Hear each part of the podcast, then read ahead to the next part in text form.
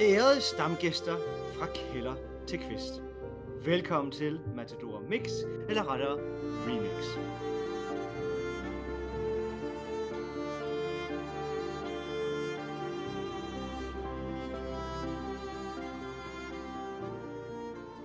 God aften, Alberto. Hvordan går det?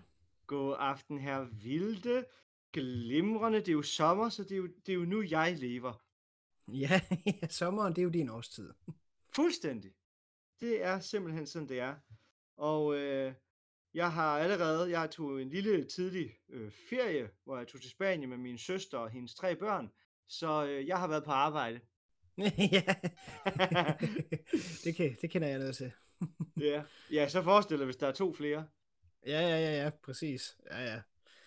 Nej, altså det, men ja, sommer, det er jo, øh, det har godt nok været øh, en lang periode nu med, med regn, synes jeg nok. Ja, det, altså jeg vil faktisk sige, at øh, jeg har været ude at bade, Ja. så snart det ikke har regnet. Ikke he, altså hele tiden, men øh, Nej. jeg har fundet, jeg har fundet nogle, nogle momenter, hvor, det ikke, hvor der ikke var regn, og så er jeg taget ud at bade. For jeg har været ud, altså det er ekstremt sent for mig i år. Jeg er jo først gået i gang i juli måned med at bade. Jeg plejer at gå i gang i april eller maj. Og øhm, Nej, Ja. jamen altså, jeg har slet ikke været ude at bade i år endnu, så øh, det skal du ikke øh, undskylde. Nå, skal det, det vil da være en meget effektiv måde at køle dig ned på, Niels. Dig, som sveder så meget, i stedet for den der, i stedet for den der håndholdte vifte, som du hele tiden render rundt med. Ja, men det er jo også det, altså jeg er jo mest et vintermenneske, kan man sige. Øh, varmen, det, øh, det er jeg ikke så god til. Nej, Så sommeren er ikke min årstid. det er Nej. også billigere. Så skal I jo ikke, så skal I ikke, øh, hvad skal vi sige, sydpå hver, hver sommer. Nej, nej, nej, nej, for Og guds skyld. Og der, og er slet ikke i de her tider, hvor der er sådan noget 42 grader eller meget der. Det kan da slet ikke holde til. Ja, jeg tror faktisk, at de taler om, at rekord, eller rekorden bliver slået, så det vil sige, det er over 48,5 grad. Ej, jamen det er jo decideret farligt. Ja, ja. Ja, ja, ja, ja, ja. Nej, men altså, jeg vil sige, jeg har jo ellers været meget, øh, jeg har sådan opdateret øh, vejrudsigten hver dag de seneste to uger eller sådan noget, fordi vi skulle jo holde øh, to gange et års fødselsdag faktisk her i, i weekenden. Mm. i lørdags. Og øh, til at starte med, der, der var der jo den der halvanden måned, eller hvad det var, hvor der var øh, fuld sol øh, og rigtig varmt, og ikke noget regn. Så jeg var sådan helt bange for, om der, jeg tror, der kom et afbrændingsforbud. Øh, der var der i hvert fald ikke noget Sankt Hansbål, kan jeg huske. Og så jeg var sådan lidt, åh, kan jeg vide, om det strækker sig helt ind til øh, her midt juli, hvor vi skal holde den der fødselsdag. Og så lige pludselig, så ændrede det sig, og det begyndte at regne, så tænkte jeg, åh nej, hvad nu hvis det regner den dag?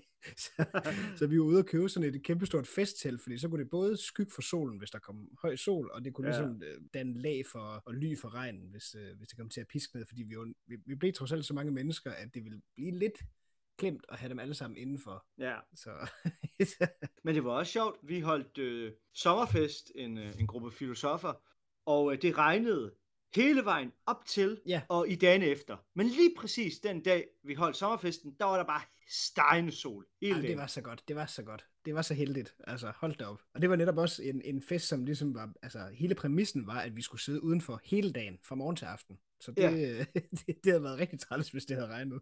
Hvilket du jo forstod fuldt ud, fordi du tog et fuldstændig fantastisk øh, sommersæt på, og jeg var Ja. så misundelig, at øh, jeg ikke havde taget en af mine på. Ja, det var jo først sådan et, øh, et, et Hawaii-sæt, eller hvad skal man sige, altså hvor at øh, skjorte og shorts har samme mønster. Og det var faktisk indkøbt til, til den der etårs fødselsdag, som, øh, som var weekenden efter, fordi der havde vi sådan et Hawaii-tema, og så tænkte jeg, nu tager jeg det sgu også lige på til den sommerfest der. Og det var jo til stor fryd for, øh, for selskabet, ikke mindst for dig. ja, i høj grad. Jeg, jeg, nu fortryder jeg, jeg, jeg ikke tog billeder, men jeg er bare sådan, jeg, er- jeg er virkelig dårlig til at tage billeder. Jeg, jeg er meget sådan, jeg er meget i øjeblikket, og så glemmer Ja. jeg altid at tage billeder. Så det, det, jeg, jeg får bare aldrig taget telefonen frem. Nej, nej, nej. Og så bagefter så er jeg sådan lidt, ej, det skulle jeg have taget et billede af. Ja, ja. det var jo også øh, sådan lidt uh, out of character, kan man sige. Så øh, det var måske også derfor, du, uh, du fandt det så morsomt. Ja, og tænk, hvis du havde sagt det, så havde jeg jo så havde jeg fuldt trop. For jeg kan jo Ja. nemlig godt finde på at øh, klæde mig på bizarre måder. For, for... Spraglet og utræret. ja, præcis. jeg kan huske, da jeg kom i mit, øh, i mit øh, joggingtøj-sæt, morgensæt øh, på højskolen, det Ja. ja. var der jo også mange, der påtalte. Ja, ja. Jamen, Det var jo sådan et øh, altså ternet øh, joggingsæt med racerstriber øh, ude Ja. siderne, både i, i top og bund. Det er rigtigt. Jeg lignede en fra Le Mans. Kan du Ja. huske det? Jo, jo, jo, jo, jo, jo, eller på sådan et sådan skisportsresort, eller sådan Ja. et eller andet, kunne det også godt være. Sådan der. også fordi du havde sådan en hue på. Ja, men jeg havde det kun på om morgenen. Det var, sådan, du Ja, ved, ja. det var fordi, man var lige stået op, man skulle lige have lidt morgenmad, inden, man blev menneske. Ja, ja, Så præcis. det var også en måde at signalere på, du ved, jeg er ikke stået op. Jeg har ikke taget slips på endnu. Ja, ja, ja. Øh. præcis. Præcis. Ej. Men det er stor fortørnelse for, Nå ja. øh, for en af deltagerne, som øh, altså decideret mente, at det var uforskammet. Altså, altså hun var oprigtigt, mente hun, det var uforskammet, øh, at jeg havde hue på indenfor. Kan Ja. du huske det? Jo, jo, jo, jo, altså hovedbeklædning indenfor, mens man sad og spiste, det hørte ingen steder hjemme. Det synes jeg var sjovt. Ja. Også fordi der, der, der er forskel på, at man ikke kan lide det, eller at man synes, det er lidt sært, eller man synes, det er en grim stil. Men altså, hun var moralsk fortørnet Ja, ja, ja. over det.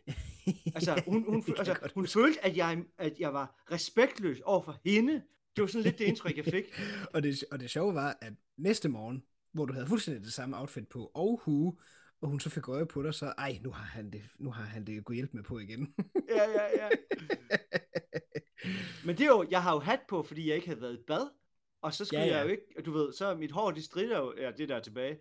Det Ja. strider jo til, til hver side, ikke? Det ser ikke så pænt ud. Så det var lige også en lille måde, at, det er også faktisk en måde at se en lille smule civiliseret ud. Det jo, Ja, for, ja. Det er jo Så- faktisk for deres skyld, jeg havde det på, kan man Ja, ja. sige.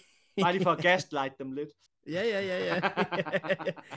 ja, ja, men altså, jeg, forst- altså jeg, havde, jeg kunne også godt finde på at gøre det samme, øh, bortset fra, at jeg får det for varmt med hue på indenfor, og så har jeg bare ikke et, et, et hue hatte hoved. Altså, jeg vil egentlig gerne gå med hat, men det, ja, det, er en lang, det er en lang snak. Altså, det kræver både, at man har hovedet til det, men det kræver også en vis anciennitet og myndighed at bære en hat. Altså, som, som Knud Romer siger øh, et sted, så er der øh, en hårfin balance mellem at være klædt på og være klædt ud. Og jeg synes Ja, især det at bære hat, det, det, det er der, det ligesom, der virkelig er noget på spil. Og en reference, som mange af vores lyttere måske ikke kender, øh, men der var en, øh, en professor, en meget kendt professor, øh, Hans Jørgen Schantz øh, på idehistoriker, som jo faktisk bar hat. Ja. Har du set ham med den? Ja, det synes jeg da, når du lige siger det, at jeg kan genkende Og den, det, altså, den sad perfekt på ham. Ja. Den var så naturlig. Ikke? Det, jeg har set så mange mennesker bære hat, hvor vi, vi taler jo i en hue, vi taler om en decideret hat, Ja. øhm, hvor man bare sådan ser, tænker, det ser lidt sært ud. Men ham her, altså ved, ved, ved Hans Jørgen Hans, den sad bare perfekt på ham. Ja, og det er jo egentlig underligt, fordi hvis man går tilbage til sådan noget 30'erne, så havde alle mænd jo hat på. Og det, det ser jo ikke underligt ud, når man sådan, ser, når man sådan du ved, ser. Altså jeg vil ønske, at vi gik tilbage til en, en hattemode. Ikke bare en Ja. huemode, en hattemode. Ja, Det vil jeg elske. Jamen, jeg synes også, det er så klædeligt. Ja, Nå, men det... men- ja, Det er en snak.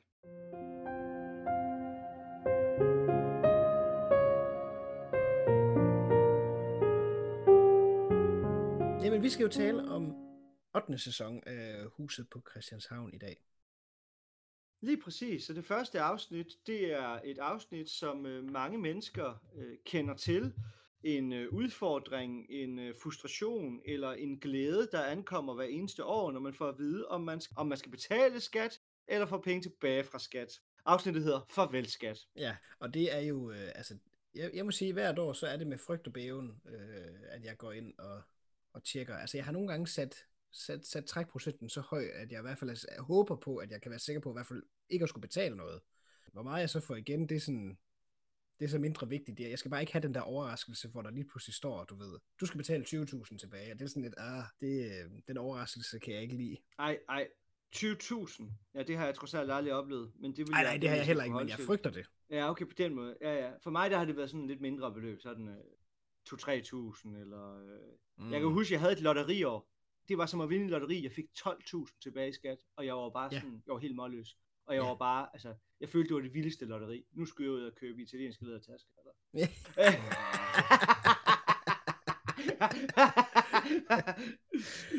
Ja, ja, og, og her der, altså nu, nu går de jo ikke ind på nettet og ser det i det her, øh, men de får brev, mm. mm. og man kan godt se, at posten, altså du ved, han ser ud som var det dommedag, men man, man har ligesom på fornemmelsen allerede her i starten, at det er noget, der ligesom sker hvert år, det her. Ja, Og folk er jo rasende, og de er jo ved at overfalde ham og så videre, hører man i hvert fald om, og han er jo egentlig bare budbringeren. præcis. Og det er faktisk det første tema, som jeg vil trække frem fra det her afsnit, inden vi, vi kan tale sådan skat. Men det er, hvem retter man sin vrede imod? Ja, Og det kræver faktisk en vis modenhed som voksen, og man kunne måske endda gå så vidt som at kalde det for en etisk modenhed, at forstå, hvem skal man rette sin vrede imod. Og der er faktisk mange mennesker, som, øh, som altså fordi de ikke Ja. har udviklet en praktisk visdom, kommer til at rette deres vrede mod fuldstændig uskyldige mennesker. Folk, der overfuser en kassedame i Netto. Ja, Folk, der overfuser et postbud. Folk, der overfuser en funktionær, altså, eller en telefonmedarbejder i kundeservice. Jamen, altså, det kan godt være, at dit internet ikke virker, men det hjælper ikke at råbe af den her tilfældige øh, person, der arbejder for TDC på et eller andet callcenter i altså et eller andet sted, ikke? Men det der med at lære at rette sin vrede imod den rette person, eller den rette institution, eller det rette sted, det er faktisk noget, man skal lære, og det er en modenhed, som mange mennesker faktisk ikke har. Men tror du ikke, altså jeg tænker, det kan i hvert fald have, det kan jo have forskellige grunde, kan man sige. En, en grund kan selvfølgelig være, at den vrede, man oplever, øh, opstår i øjeblikket, eller hvad skal man sige, eller blusser ligesom op mm. på grund af situationen, og så, er det, og så er det jo den person, som står tættest på, eller som man føler på en eller anden måde har med det her at gøre, fordi det er den person, der er fysisk til stede.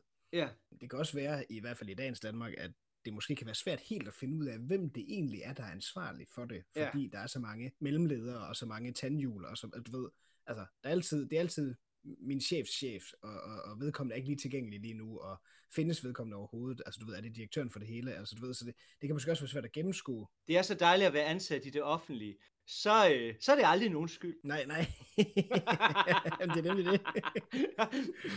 så den der, den kan jo ligesom sendes videre rundt i systemet, ikke? Ja, altså nu var der den der skandale med, fra, fra hospitalet i Aarhus, øh, var det tarmafdelingen, eller, eller hvad det var, med nogle operationer, og øh, altså, Nå ja. det var jo bare en varm kartoffel, hvor alle bare har kastet den frem, så endte det jo så med, at de fyrede en eller anden direktør, men altså, man sad sådan lidt med, en, med den der smag i munden, fordi at det her, det har vi jo, det er jo ikke bare der, det er i alle mulige andre skandaler, hvor at, at kartoflen bare bliver kastet rundt, og så kan det være, der lige, du ved, falder en eller anden mellemleder et eller andet tilfældigt sted. Men jeg har det også, jeg har også på fornemmelsen, at, at fordi, der er så, fordi det er så uigennemskueligt, og fordi der er så mange led, så er det som om, at jo jo, det kan godt være, at du ved, pøblen rejser sig i vrede over en eller anden skandalesag, og der er nødt til at rulle nogle hoveder. Det kan så godt være, at det er dem, som måske er hovedansvarlige, som ikke ryger, fordi de sidder på topposterne, men der er nogen længere nede.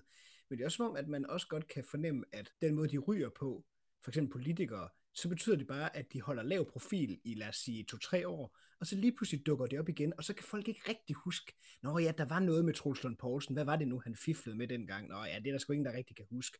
Jamen så lige pludselig, så er han minister igen, eller et eller andet, du ved. Altså, Præcis. sådan noget kan også lige pludselig ske, hvor det er sådan, fordi der er alt for meget af den slags, som man bliver sådan overfodret med sådan noget, og så er det sådan lidt, nå ja, der var vist noget, ah, men det, det er der ikke nogen, der helt kan huske mere. Og sådan nogle underlige ting, hvor at, altså, jeg er til stadighed forbløffet over kommunalvalg, hvor at, du ved, så er der et eller andet kæmpe kommunal skandale, for eksempel i Aarhus med letbanen, der overskrider budgettet, og Ja, ja. Øh, du ved, de lokale politikere, som har over, altså, overset hele processen, har været dybt uansvarlige. Og så er det bare sådan, så går, så går de frem til valget. Altså, de, de, Ja, ja, de mister ja. ikke engang stemmer, de går frem ja, til ja, det ja, næste ja, valg. Ja, ja. Og så bliver de, og du ved, så øh, 10 år senere, så sidder de i en, øh, i en toppost i et ministerium. Øh, ja, hedder præcis. Det, som, som minister. Og man er bare sådan, hvordan er det, den her verden fungerer? Der er et eller andet, jeg ikke har regnet ud. Altså, man kan åbenbart tage røven på alle, og altså, jeg har bare ikke regnet ud, hvordan endnu. det virker som om, at det, der har slået hul igennem, den, altså den mekanisme der, hvor man sådan, hvad skal man sige, kan lave en skandalesag, gemme sig lidt, eller folk kan ikke helt sætte ansigt på, eller helt huske det, så lige pludselig så går du frem. Det, øh, det virker som om, at MeToo-bølgen ligesom har slået hul igennem det der. Altså når først du Ja. ligesom øh, er havnet i, i, i den vipserede der, så, så er det ikke lige noget, der altså, bliver glemt. Altså det, det rammer hårdere i hvert fald, virker det til. Altså, jeg tror, det er med rigtig god grund, at mange er blevet fældet på hele mm. øh, Mm. MeToo. Ja, ja. Samtidig så er det jo også, så er det jo også sært, fordi at mange af de økonomiske skandaler er jo meget mere håndgribelige, for så vidt, at Ja, det er meget lettere bevisligt. ja, Hvor at en anklage imod en politiker, hvorvidt den er sand eller falsk, er måske sværere at bevise eller at undersøge. Og det er også, der er lidt, altså det er faktisk en kompleks sag med MeToo, fordi at har vedkommende gjort det, har vedkommende ikke gjort det, anerkender at vedkommende har gjort det, øh, skal der overhovedet være en retssag, før at folkedomstolen, den har skåret den her person ud. ja. Men når det er en, du ved, sådan fuldstændig vanvittig budgetoverskridelse, så er det jo Ja. faktisk noget, der er objektivt. Du kan se det på papirerne. Du kan Ja. se, altså, men, men det bliver ikke straffet lige så hårdt, også selvom at det Nej. faktisk er objektivt. Det er sådan, Ja, ja, ja. Jamen, det er rigtigt. Det, det er uigennemskueligt på mange måder, eller det er, nogle, det, er, det er Ja. sjovt, hvordan de der mekanismer kan, kan virke forskelligt på den måde der. Men en af de ting, jeg også synes er sjovt, det er, at Larsen jo er kommet i arbejde. Så han, du ved, han er jo ligesom gået fra at være en forbryder til nu at være lovlydig borger med et arbejde, og derfor skal han jo også betale sin skat. Og han åbner jo brevet og taber kaffekoppen og underkæben til, og vi hører skæbnesymfonien øh, køre.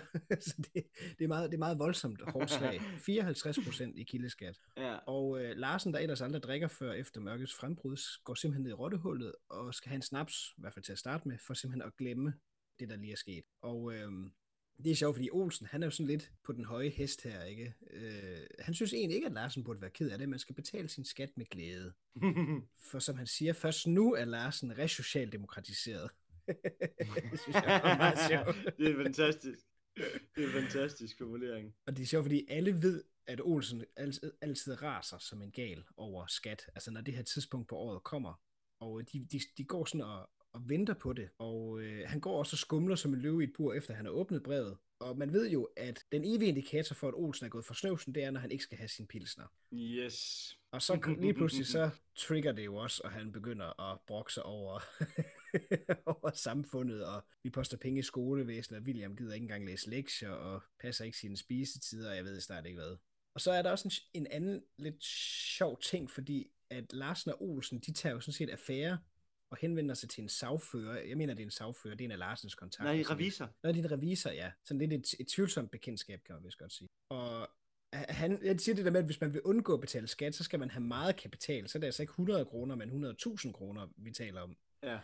Og jeg kunne bare ikke lade være med at tænke, at det, det er samme logik som i Olsenbanden. Du ved, altså hvis man som forbryder er på samme niveau som Olsenbanden, jo jo, så bliver du straffet for det. Men hvis du er stor nok, hvis du er rig nok, så som kriminalassistent Jensen siger på et tidspunkt, så er det ikke politiets opgave at arrestere dem, men snarere yde dem sin beskyttelse. det synes jeg er en helt vanvittig logik. Ja, og så alligevel så, den er jo komisk, men afslører alligevel nogle dynamikker i forhold til, at man kan lægge sine penge i fonde, og så øh, når det gælder Danmark, så kan øh, de to næste generationer så trække på den fond. Mens at i USA, der kan du faktisk lave en fond, som gælder øh, i uendelig tid, så den bare tilhører din familie. Og så er der nogle helt andre skatteregler, der er på spil, hvor man så kan undgå at betale skat, eller du ved, man har sine penge i Liechtenstein eller sådan noget. Ah, Det er sværere i Danmark, fordi at der er grundloven, den har faktisk øh, forbudt, at man laver de her evighedsfonde, så du kan ikke Mm. tilskrive en folk til en bestemt familie, øh, kun to generationer frem, øh, hvis jeg husker rigtigt. Øh, det, er, det er den paragraf, der handler om øh, BDI kommis, og jeg kan ikke lige huske på paragrafen, hvilket Ja, okay. paragrafnummer det er. Skal jeg simpelthen slå det op? Grund, det gør jeg lige. Nu slår jeg det Ja. op. Grundlov. Slår det op. Kender du ikke din grundlov? Øh? øh, ikke lige hvad det der angår, må jeg sige. Ja, det, men jeg tænker slet ikke, altså jeg har jo ikke 100.000 kroner at investere i noget som helst. Nej. Godt. Det er paragraf 84. Står der. Intet len, stamhus, fideikomisgods eller anden familie fideikomis kan for fremtiden oprettes. Altså det med, med andre ord fonde, som ligger tilskrevet en bestemt familie. Så hvis du hedder Vilde til efternavn, øh, og du, øh, du ved, kan pege på, at du har været i familie med Nils Vilde i herrens år 1923, så, øh, og du er i, hvad ved jeg, øh, 2210, så kan du så trække på de uendelige renters renter, som der har opbygget sig. Det kan man Ah, så ja. ikke i Danmark, fordi at det er forbudt med grundloven, men det kan man i USA. Ja, ja. Hmm, okay. Nej, men ja, det var, det var lige en, øh, en swipser, men det var mere bare pointen med det her med, altså, at hvis du har nok penge, så er der jo også lidt i det der med, at du faktisk kan undgå at betale skat, fordi du ikke er, du har jo ikke en, en fast indkomst. Altså når, når vi taler om, at Elon Musk eller at øh, Jeff Bezos, de er øh, milliarder og milliarder værd, så det er ikke fordi, at der står øh, kontanter på deres konto. Det er i kraft af deres aktier, altså deres aktieportefølje, øh, og Ja. deres virksomheders værdi, at de har, at man laver de der, du ved, og så kan de jo så sige, jeg vil gerne købe en, en, en yacht, og så må de jo så sælge aktier i deres virksomhed til det beløb, eller, altså det er ikke fordi, jeg skal kloge mig på økonomi, fordi det skal jeg, Nej, nej, men det giver god men altså, det er nogle andre dynamikker, der er på spil, når man Ja, ikke ja. er mod, lønmodtager. Ja, ja, det er jo klart, altså det giver jo god nok mening, det der med, at hvis du har 100.000 kroner, eller altså på det her tidspunkt, der er vi jo i, i 70'erne, eller mere, hvis du har millioner eller milliarder, du på en eller anden måde kan bruge aktivt til forskellige ting, så er der sikkert noget, du kan trække fra, og noget, altså du ved, der er en hel masse ting, der pludselig er mulige. Der er større mulighedsrum, mm. øh, så, så det, det giver selvfølgelig god mening. Men det er også meget sjovt det her med, at Larsen indser, at forbudelse betaler sig udmærket, når bare man ikke gør noget ulovligt. det dejligt, dejligt, dejligt selvmusik. Han siger jo også, at det kan jo selvfølgelig ikke være lovligt, siger han så til øh, revisoren. Hvilket ja. revisoren afviser pure. Han siger, nej, det er netop lovligt. Ja. men, det, men det er sjovt, fordi det støder man jo på nogle gange. Jeg kan huske, der engang var et uh, Operation X-program med nogen, som havde fundet en eller anden fed fidus. Og problemet var, at det faktisk, altså det lugtede langt væk af, at det her var ulovligt. Problemet var bare, det var det faktisk ikke. De havde, de havde bare fundet, hvad skal man sige, et hul i lovgivningen, som de bare udnyttede, og da det ligesom øh, blev præsenteret for de her politikere og så videre, så kunne de godt se, at det, det skal vi lige have kigget på, fordi det virker helt absurd, at man kan slippe afsted med det her, men, men du ved, der var faktisk ikke noget ulovligt i det. Det kan godt være, at det så var moralsk yeah. fordækt at gøre det, men du ved, så der er nogle gange, hvor man lige så er nødt til at komme ind og justere, fordi man tænker, ah, det her, det skal man faktisk ikke... Øh... Jeg kan ikke engang huske, hvad det var, men, jeg, men, men det var bare sjovt det der med, at man kunne ikke sådan angribe dem på, eller fælde dem på, at de faktisk havde begået noget ulovligt. Nej, og øh, hvis man tænker på øh, udbytteskat-skandalen, så er det jo interessant nok for så vidt, at altså nu tror jeg, at det, nu har Danmark brugt så mange energi på at få ham der, øh, ham der, der boede i, i, i Dubai, eller hvor han boede nå ja, til Danmark. Nå ja, ja. Øh, så de skal jo nok dømme ham. Han er nok lidt dømt på forhånd. Men lad os nu gå ud fra, at han ikke bliver dømt øh, på forhånd, men at der er en retssag, hvor man ligesom skal vurdere det. Så er retssagens øh, genstand jo, at han vil jo påstå, at det var lovligt under de gældende regler, det han gjorde. Ja. At, at det så var altså, dybt moralsk forkert, og at han jo udmærket godt vidste, at han altså, snød en masse stater, både Tyskland og Danmark og alt muligt. Men, ja. men han vil jo, altså, jeg vil jo formode, at hans forsvar vil sige, at det var jo lovligt under de gældende regler. Det er ikke mit problem, at de gældende regler var skruet sammen på en måde, som jeg så kunne tjene penge på, eller et eller andet. Nej. Jeg ved ikke, hvad, hvad, hvad forsvaren ja, ja. kommer til at sige. Ja, det, ja, det er rigtigt. Altså, det, det, det, det, er, det er komplekst, sådan noget der, synes jeg. Men skat er jo ikke en uskyldig øh, ting. Skal vi overhovedet have skat? Ja. Kan skat forsvares fra et filosofisk perspektiv? Det er faktisk ikke et uinteressant spørgsmål, og det er et spørgsmål, som har optaget rigtig mange politiske filosofer. Spørgsmålet om ejendomsret, og spørgsmålet om, om man kan retfærdiggøre, at, at en stat opkræver skat. Ja. Og øh, der er en meget, meget kendt filosof, som hedder Nozick, amerikaner, som på mange måder er blevet øh, altså en af dem, man taler om, når man taler om libertarianismen, altså det vil sige den mest hardcore form for liberalisme og økonomisk liberalisme, som, som vi har, sådan rent filosofisk. Og øhm, han skriver en bog, der hedder Anarki, Stat og Utopi.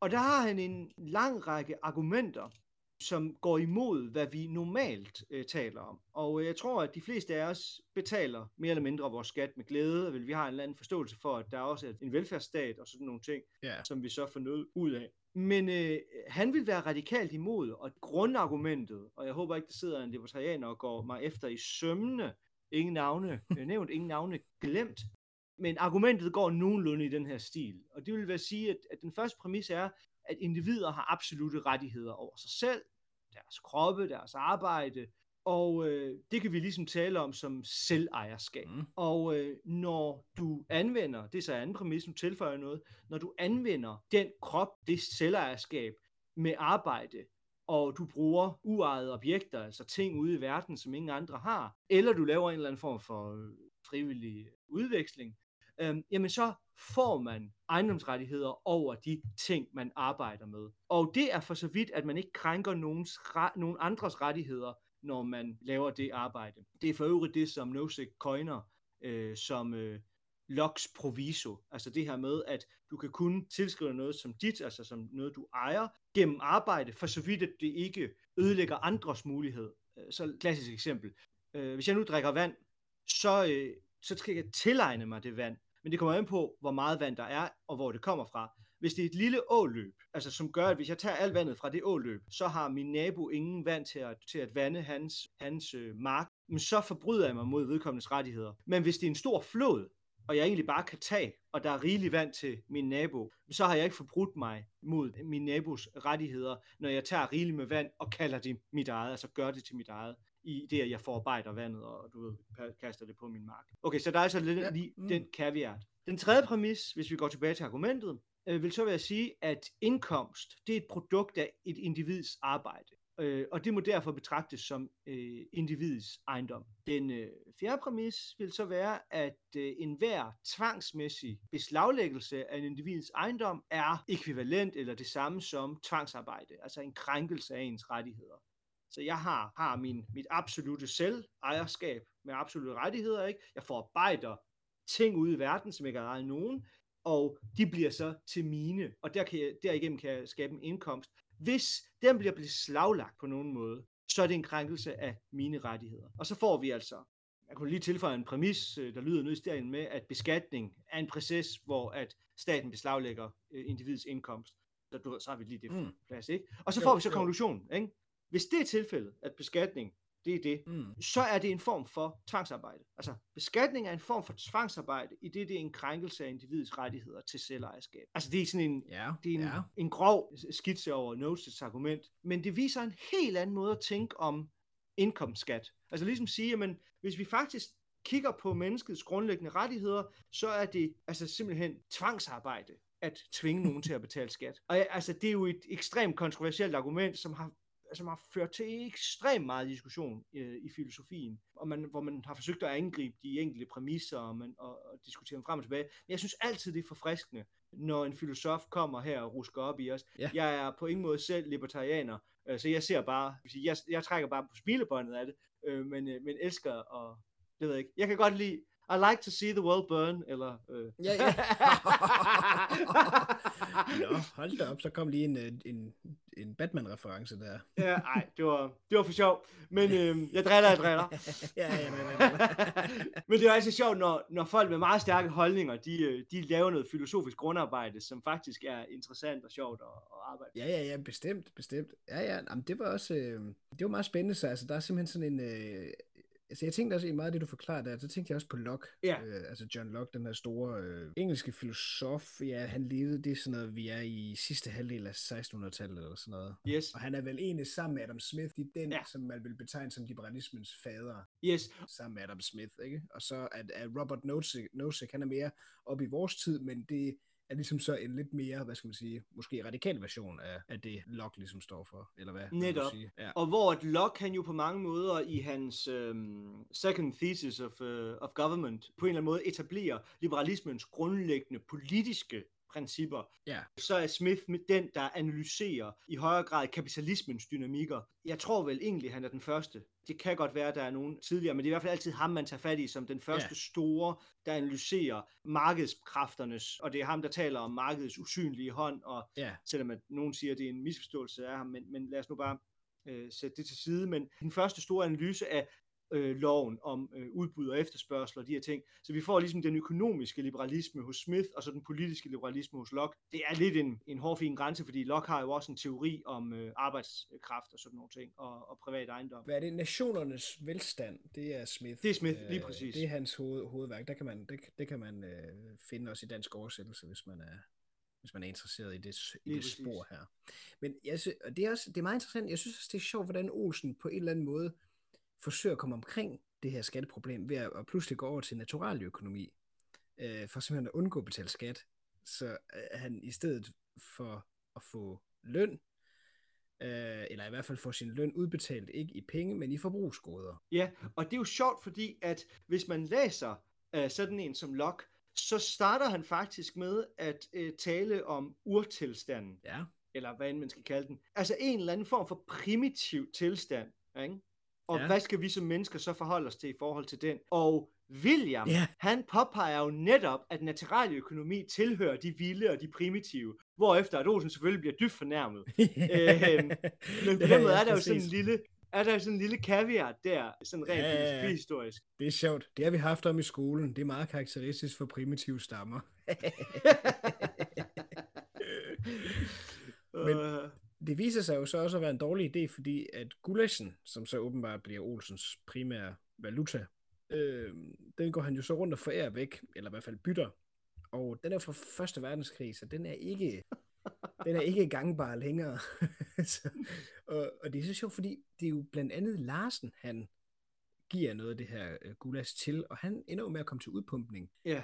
Og i den sidste scene får Maja så lige ramset op, at det måske var godt, at hverken ambulance, eller hvad ved jeg, udpumpningsmaskine og læger og personale og sådan noget, altså at det, ikke, det var godt, at det ikke kostede noget. Så man kan få råd til meget, når bare man betaler sin skat med glæde. Der er også en fin lille moral eller sådan krølle på hele den der skattesag, har jeg lyst til at kalde det, øh, skatteproblematik der. Men det, jeg synes egentlig, det er lidt sjovt, at det er lige Larsen, som er den, der bliver offer for det her og kommer til udpumpning. Jeg ved ikke. Ja, også det... fordi han er jo ikke den naive type, Nej, og i det her afsnit, der virker han sådan lidt naiv. Altså han, ja han accepterer ligesom bare, hvad andre siger. Han, overfor revisoren, der virker han lige i begyndelsen øh, skeptisk. Ah, det der med at kaste alle pengene ind i et selskab. Altså nu ved jeg igen, altså jeg ved ikke særlig meget om økonomi, men hvis der er noget, man jo altid siger, så er det, hvis man overhovedet har råd til en portefølje, så skal man jo diversificere. Man skal jo aldrig lægge sine penge i et selskab. Nej, nej. Det er som om, han lige er lidt kritisk over for det der med, at de bare skal købe øh, luft, øh, luftselskab. Hvad hedder det? Luftvejs, ja, luftfart. Ja, luftfartsselskab. Ja, ja. luftfartsselskab, ikke? Øh, men så, så overgiver han sig bare, nå okay, det er bare det, vi gør, eller sådan. Jeg kan give en 50 Larsen, på en eller anden måde. Ja, det også synes det der jeg med også. At, også det der med at bare gå ned i rottehullet, og så bare drikke sig fra sans og samling, øh, på sådan helt... Øh... Men det, det vil jeg faktisk hellere acceptere. Det er fair nok at sige, nu drikker jeg bare hjernen ud. Altså det, det kan jeg egentlig godt, det, det kan jeg godt acceptere, mm, yeah, at, altså i jo. forhold til hans karakter. Men det er mere, hvor naiv han er. Altså at spise noget mad, som, altså du ved, han virker jo forfinet på mange måder. Og det yeah. der med bare at åbne en konservesdåse, og så engang lugte til det, eller sådan her en eller anden, okay, er det godt nok, eller sådan, altså blindt stole på, ja, det er sært. Ja, ja. ja, men altså jeg tænker, altså jeg synes jo også, at, altså så på mange måder, så kan man jo sige, at der er ligesom et tema i det her afsnit, der selvfølgelig handler om skat, men også måske en kritik af dem, som ikke vil betale sin skat, og de måder, de forsøger ligesom at, at undgå at gøre det på, men måske også indirekte en kritik af systemet som sådan, der tillader, at det er de rige, som kan slippe for at betale skat. Men jeg tænkte også på et andet spørgsmål, netop på grund af Olsens alternativ, øh, med, altså hvor han går til naturaløkonomi. Kan man overhovedet forestille sig et reelt alternativ til et kapitalistisk system i vores, i, altså nu om stunder? Øhm, mm. Fordi Olsen forsøger sig med naturaløkonomi, men det går galt. Øhm, og jeg synes ikke, at det er et uvæsentligt spørgsmål, fordi tænk på sådan noget som klimakrisen, som jo yeah. i høj grad er forårsaget af du ved, industrialisering, og som bygger på kapitalisme osv. Øh, og man kan jo se det sådan her, altså det er meget sort-hvidt, skarpt skåret op, men, men prøv, prøv at gå med. Øhm, hvis vi siger, at i kapitalismen er der ligesom et indlejret princip om øh, ubegrænset akkumulation af kapital. Altså du ved, ja. vi skal vækste og tjene mere i år, end vi gjorde sidste år.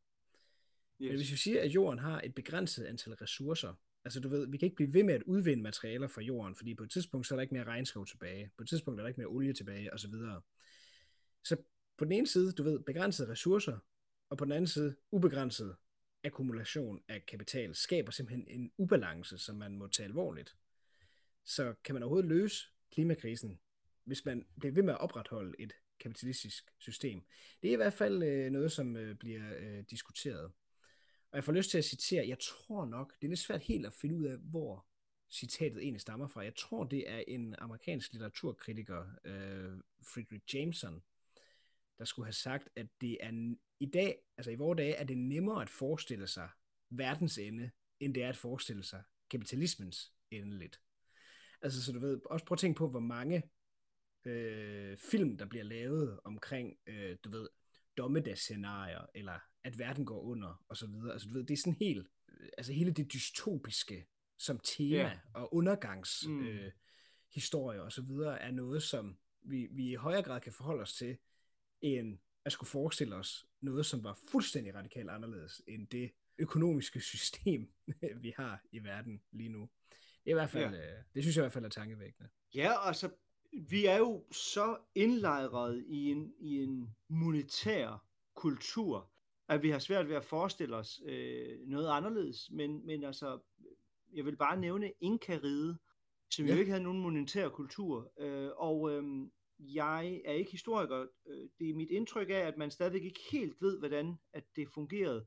Øh, men pointen er, at de havde jo de her kæmpe store øh, lagre øh, så de kunne faktisk brødføde sig selv og have tøj og så videre til op til tre år i gangen, hvilket var en af de ting, som spanierne misforstod, fordi de så jo de her kæmpe store huse, lagerhuse, og tænkte jo bare, jamen, hvad er det her for en paradis, vi er kommet ind i? Men forstod egentlig ikke, at det var forsikrings, altså det var en forsikringsordning, der, der hele tiden blev fornyet, ikke? Så det vil Ja. sige, at alle lavede deres mad, og alle sørgede for, at de havde, men hvis, hvis der kom en krise, så kunne du faktisk dække hele statens behov i tre år frem, hvis der skulle komme en krise. Og sådan Ja, noget. Det er ikke fordi, jeg siger, at vi skal leve som inkaride, men, men vi har haft samfund, der har levet anderledes. ja. Men igen, det kunne jo også godt være, at vi skal, øh, at, at kapitalismen den kommer til at udvikle sig i en helt ny retning. Det kan være, at vi faktisk stopper med at købe objekter, altså fysiske ting, men vi begynder at leve i et multivers, hvor i virkeligheden, så øh, et hjem, det er en seng og en stol, øh, og nogle gru- øh, ganske få remedier, øh, fysiske, og resten, det foregår faktisk bare med briller. Du ved, så har du øh, nogle øh, kontaktlinser på, og så bor du i et palads, altså, du, altså øh, måske ikke et palads, men lad os sige, væggene er malet, og øh, er ud af vinduet, der ser du, øh, der ser du øh, Mount Everest, eller i dag har jeg lyst til at være på en strand, så ser jeg ud over en strand. Altså det ved jeg ikke, altså, man kunne jo godt forestille sig, at, at hvis vi laver et skift over i en virtuel metaverden, som nogen vil jo så sige, at det er dystopisk, og andre vil sige, at det er fremtiden, og det skal jeg ikke Ja, kloge på, men man kunne jo godt forestille sig, at kapitalismen simpelthen bare tager et nyt skridt over i, at det er virtuelt, den fungerer. Jeg ved det ikke. Jeg synes, det, jeg synes, det også i sig selv er en god sætning, som måske også kunne, du ved, dæmme lidt op for, for, for mangen samtale. Jeg vil bare lige nævne Inka-riget. Det synes jeg, det, det, det, det, det, som om- så ryster vi lige posten lidt i forhold til det. ja, ja. Altid, altid. ja, ja. Før vi går videre til det næste afsnit, så er der lige noget, vi har Ja. glemt. Nå, Fordi jeg skal lige høre, har du, øh, sidder du og, og drikker aftente, eller hvad? jeg er faktisk på vand i dag, fordi Nej. at øh, jeg er bare, jamen jeg er bare tørstig. Jeg har simpelthen bare, øh, jeg har bare brug for at drikke en helt masse vand. Så har Ja. jeg en lille bitte smule citron i. Nå, okay. Citron. vil du også have en citron, hvad lille mor? Nej, jeg vil have whisky.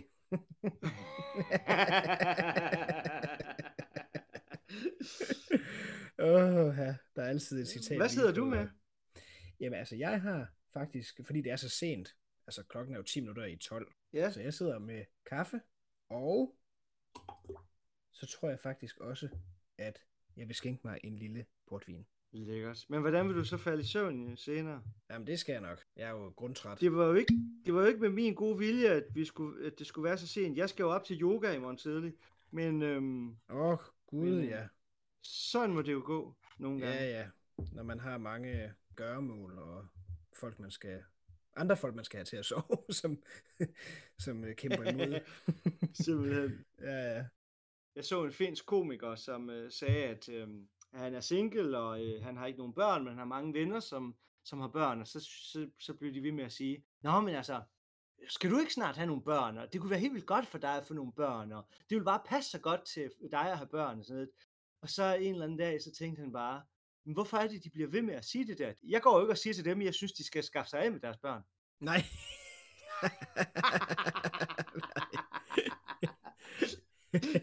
jeg synes, det var skide sjovt. Det er rigtigt.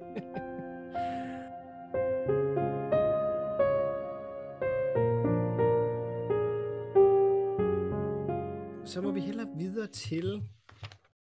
Feltråb, fire bajere. Yes, og det er jo et slags... Det er jo nærmest en gyser-afsnit. Ja, det starter jo med, øh, at øh, Carla, hun sidder og ser en gyser, og øh, så hører hun, øh, at der bliver lavet lyde ude på gangen, og åbner døren, og så ser hun, at der er en mand, der er ved at kigge ind af Olsens nøglehul. Og det ser da også lidt sært ud, og hun skriger op, og han løber ud. Ja. Noget, jeg lægger mærke til, er, hvad skal vi kalde det, signalement. Ja, Hun skal jo så beskrive denne forbryder, eller denne forbryderiske karakter. Og på det, du ved, så har han tyndt hår, nej, så har han stort, lyst hår, så er det tyndt. Så har han øh, klohænder, så har han øh, høj pande, lav pande. Ja. Altså, og øh, Bo forsøger at tegne ham, og det bliver jo altså en karikatur uden lige. ja det må man men sige. pointen er jo, at det der med at give et signalement, og at hun husker ham på en ny måde hver gang, og han havde mor i øjnene. Altså, Ja, det er spøjs det der med, at man skal faktisk være meget kritisk over for vidnesbyrd. Ja. For så vidt, at det kan stikke i alle. Vi ved jo, hvordan øh, hukommelsen og erindringen øh, fungerer, og nærmest kan altså ikke bare spille ind i et pus, men være øh, sådan fuldstændig ude i skoven. Altså bare tænk, Ja. Lea Andersen på altanen, øh, scenen, som ikke findes, men som folk mener, de kan huske at have set. Præcis. Men det er også sjovt, fordi Carla mener jo, hun var, har været ved at, var ved at blive myrdet af en vindueskikker, som hun, øh, som hun kalder ham. Og så Egon umuligt ja. på anden sal. Og, og jeg synes, det er så uhyggeligt, han siger, det er lige så jeg ryster, og jeg er dog trods alt en mand. Det er sådan... Ja.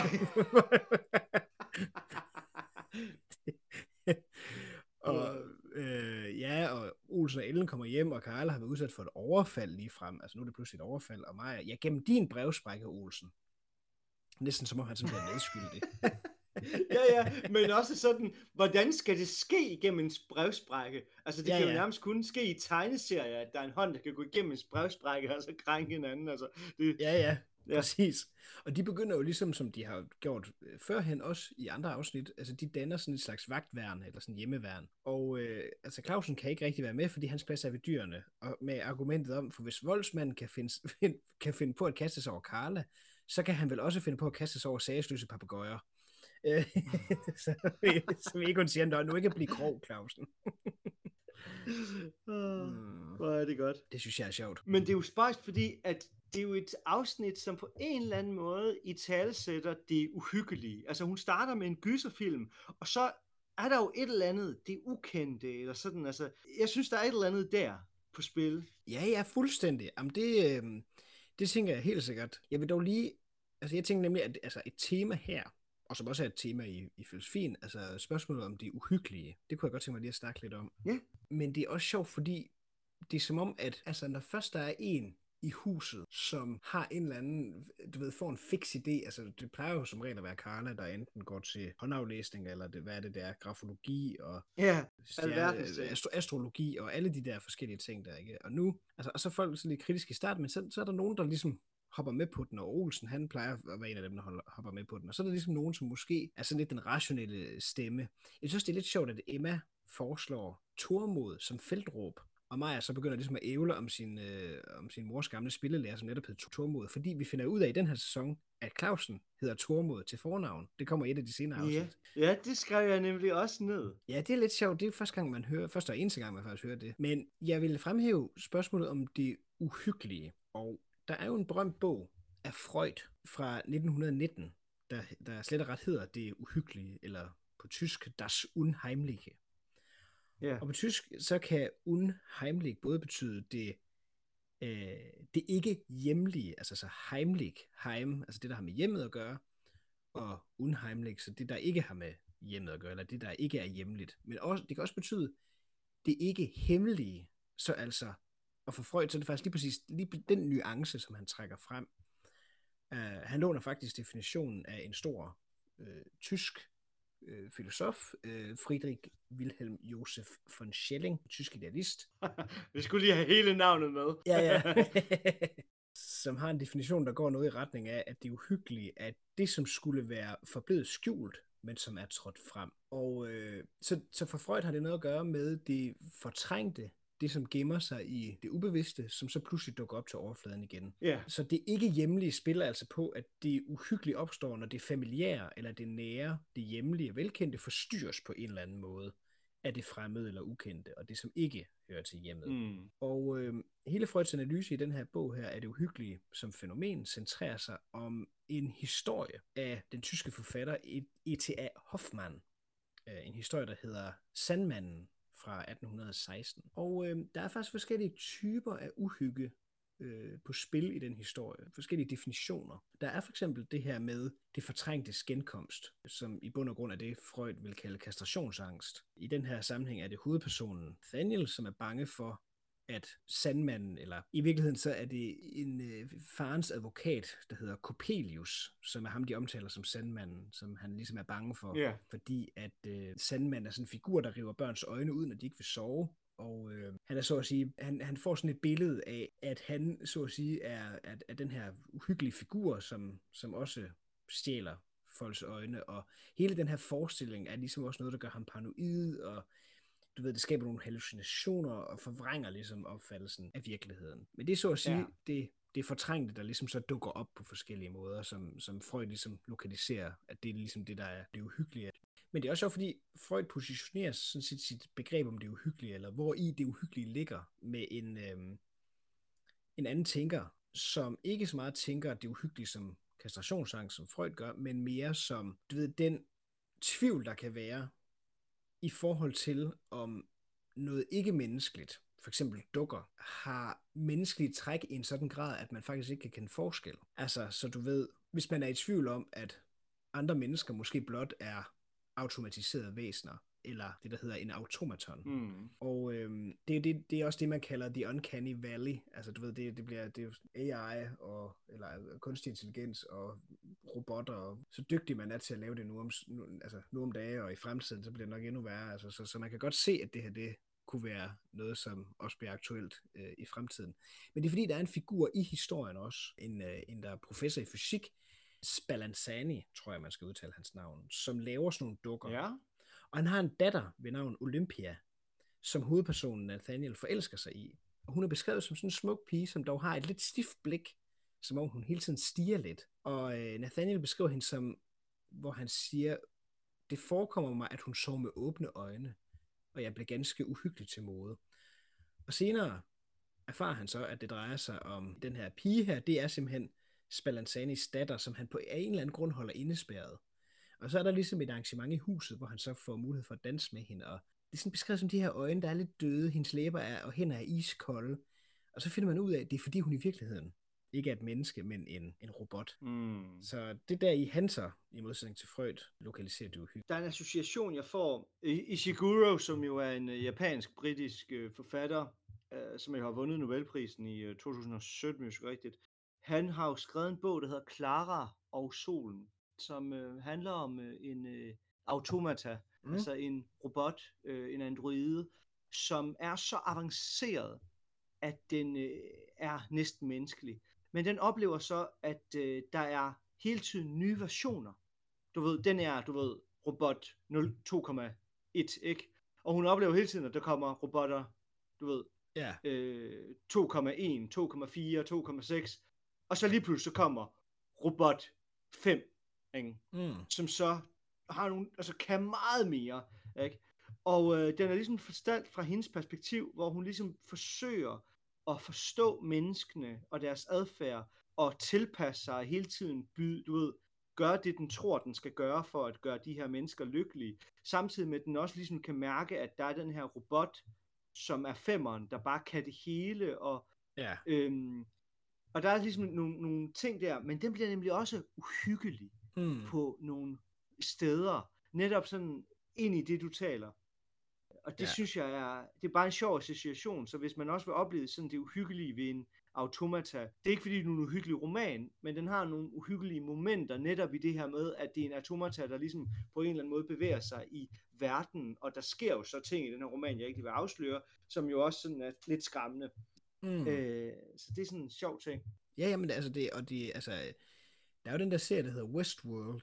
Ja. Westworld, som, som, som... Jeg har ikke set den, men jeg kender, jeg har hørt om den. Ja, og den, altså, den handler jo sådan set om lige præcis det. Altså, at, hvad skal man sige, grænsefladerne mellem det at være en robot og det at være et menneske, at de på en eller anden måde udviskes, eller de leger ligesom med, med, med hele den der uhyggelige præmis om, at det kan være svært øh, at skille de to ting. Ja, det tror jeg, man trods, kan, det tror jeg, man trods alt kan i Ishiguros roman, men øh, som jeg husker den. Men ja, det er rigtigt. Altså, Ja, det er også vildt nok. Men det har de jo også udviklet så meget, hvad skal man sige, nogle af dem i hvert fald, så vidt jeg lige husker, øh, så meget, hvad skal man sige, selvbevidsthed, at, og har et følelsesliv og sådan nogle ting, altså at, at, at vi som ser også, altså der er nogle af dem, hvor man godt kan, altså hvor det eksplicit bliver nævnt, og man ser, at de jo er robotter, fordi det handler om den her store forlystelses, øh, det her store forlystelsestilbud, hvor man kan komme og være cowboy og, og slå nogle ja. øh, mennesker ihjel, som så i virkeligheden er robotter, men de ligner i så høj grad, at man får oplevelsen af det, og så bliver de ligesom, altså, det, det skal de jo så, altså de har så, de, de bliver ligesom indviklet en historie, så de her, de skal jo ligesom øh, bare spille den samme rolle i den samme historie mm. øh, næste dag og næste dag og så videre, ikke? Så man får ligesom indtrykket af, hvem der er robotter, men så lige pludselig så viser det sig, at nogle af dem, man måske troede var mennesker, som var med til at styre den her park, også er robotter. Altså, du ved, så, så det, det leger ligesom med de her grænseflader. Ja. Det er sjovt, der var et, øhm, DR har i øjeblikket en, øh, her over sommeren, en podcastserie, øh, der hedder Fremtidens, du ved, alt. Og en af dem var Fremtidens sex. Nå. Og der taler de om det her med sex, altså robotter og, og dukker i Ja. fremtiden. Hvor en fremtidsforsker ligesom sagde, men altså, vi kan jo godt forestille os en, en sexrobot, der bliver så avanceret, at, at du ved, du har en, en partner, så at sige. Og så. Mhm. vil vi fra vores perspektiv nu om dagen jo ikke synes, at det er en rigtig partner, men altså, der er jo mange mennesker i Japan for eksempel, der, du ved, sværger til, at de er forelskede i objekter. Så, ja, ja, altså det, og, og altså sådan noget, øh, hvad hedder sådan noget, social robots, og du ved, sådan nogle kælesæler, mm. og der er også sådan en bestemt kat, som kan spille skak, øh, altså sådan en robot, som, som, som også har en, altså du ved, som gør en afgørende forskel i forhold til øh, de mennesker, som interagerer med den, i forhold til, hvordan de Ja. føler, øh, og deres velbefindende og så videre. Altså, så det kan gøre en kæmpe stor forskel. Jeg ved ikke, jeg synes godt nok, at tanken om, og nu- det er ikke sådan moralsk fordømmelse eller noget, men jeg synes godt nok, både ideen om en sådan mannequin-dukke, der ligger der, øh, som er sådan en udvidet flashlight, Men, ved. men forestil, ja, men forestil dig, at den mannequin-dukke har øh, nær menneskelige, øh, hvad hedder det, mentale, kognitive evner. Ja, men, men, men det, at du ved, at det er en robot, så synes jeg synes næsten, at det bliver endnu mere uhyggeligt. Der er ingen hvis den- modstand. Hvad for noget? Og hvis du gerne vil have lidt modstand, så kan du bare bede den om, om at give dig modstand. men ja, altså, jeg synes også, det er uhyggeligt, men, men, men det er mere bare sådan, så ser du på Japan, og det er ikke for at pege Japan ud, men det er bare, at, at det er jo der, hvor der, altså hvor man læser nyheder om de her ting, ja, ja, med, med folk, der, der bliver gift med, med objekter, eller med, ja, ja, men altså, det er, altså, og det er, altså, der er ikke nogen fordømmelse herfra. Altså, jeg synes, jeg, men personligt vil jeg synes, det, du ved, i, ud, i udgangspunktet er det uhyggeligt. jeg kan godt lide den her sætning. Det er jo ikke nogen fordømmelse, men Nå, nej, men du ved, ikke en fordømmelse af, hvis andre synes, det er interessant, men personligt synes jeg ikke, Nej, nej, det vil men- være interessant. Men se på sådan noget som Inka for eksempel. Altså,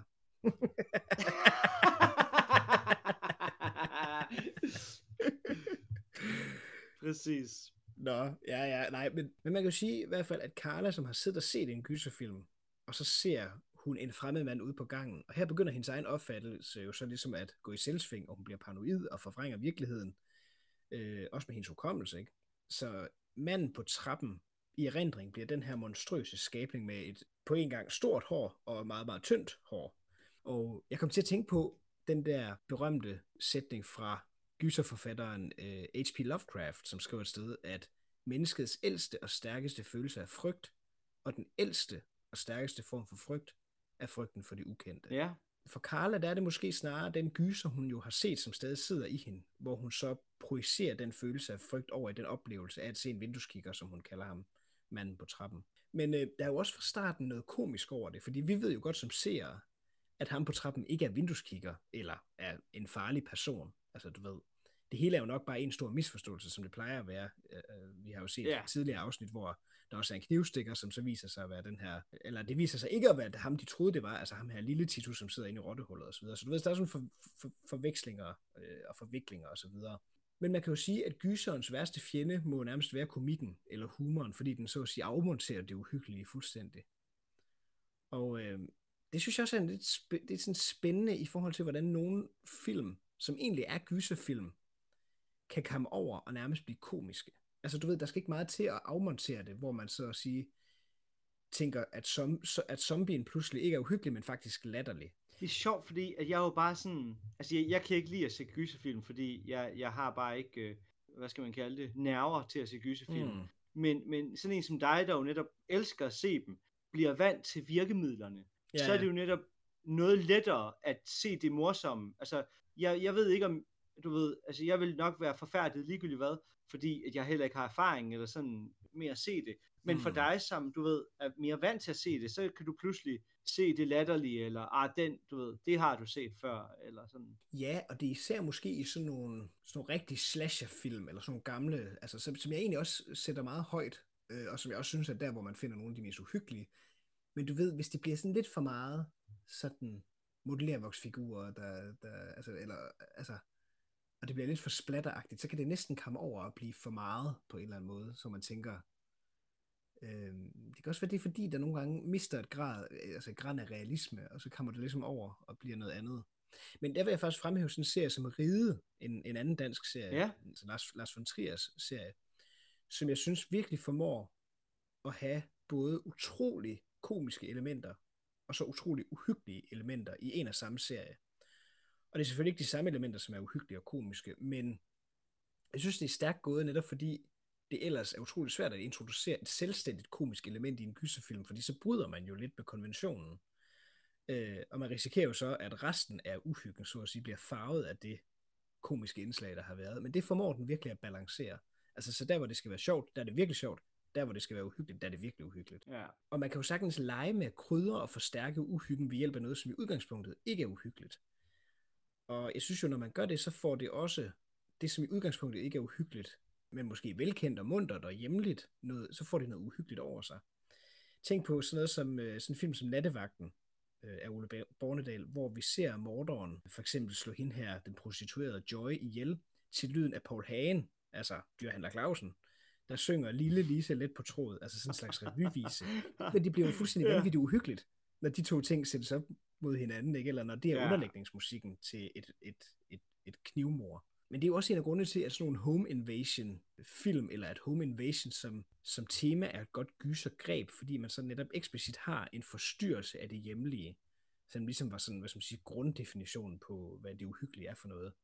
Og jeg vil bare lige kort her til sidst fremhæve tre film, som har hjemmet som tema, og som aktivt bruger det til at skabe øh, uhygge med. Ja. Den østriske gyser fra 2015, der hedder øh, Ich sehe, Ich sehe, eller på engelsk Good Night Mommy.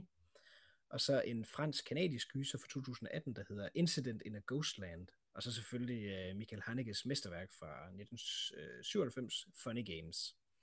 Så øh, hvis der er gyserentusiaster derude, som endnu ikke har set de her, øh, så er det klare anbefalinger herfra i hvert fald. Og til os andre, så ved I, hvad vi skal undgå. præcis. ja, ja, lige præcis. Så øh, hvis, I, hvis I ikke kan tåle at se gyserfilm, så skal I i hvert fald ikke se de her.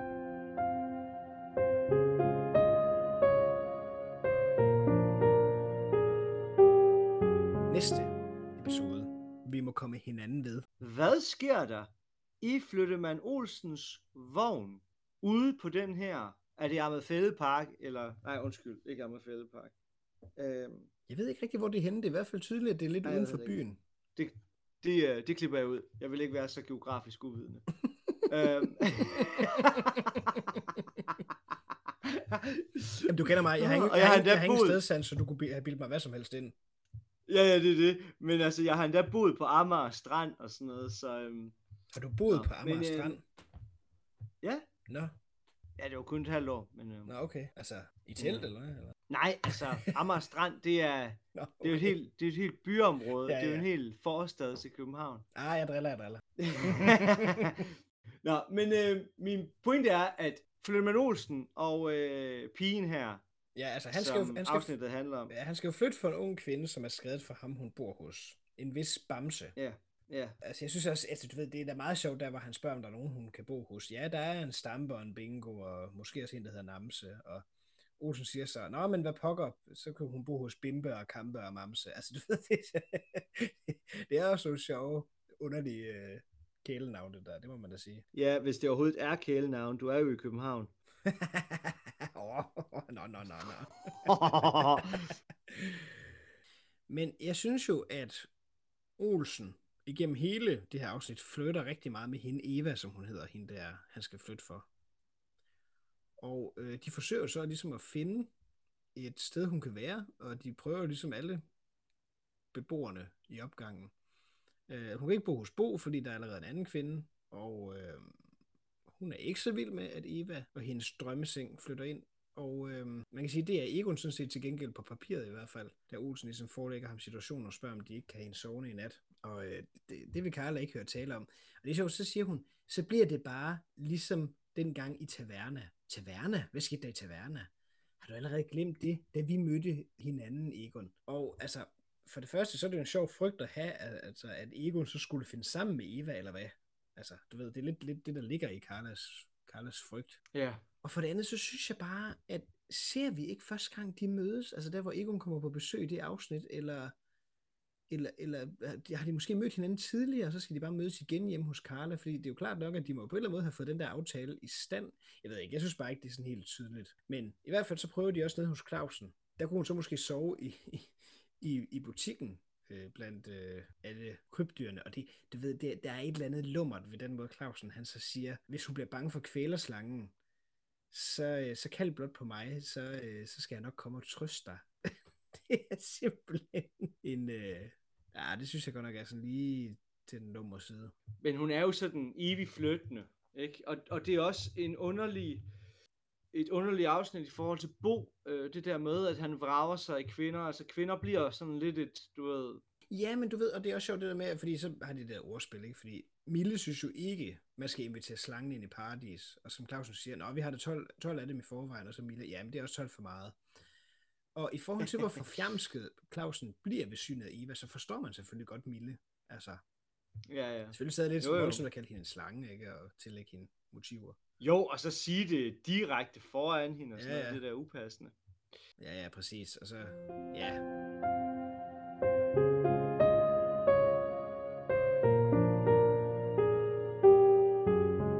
Men øhm, vi skal jo også videre til næste afsnit, som hedder...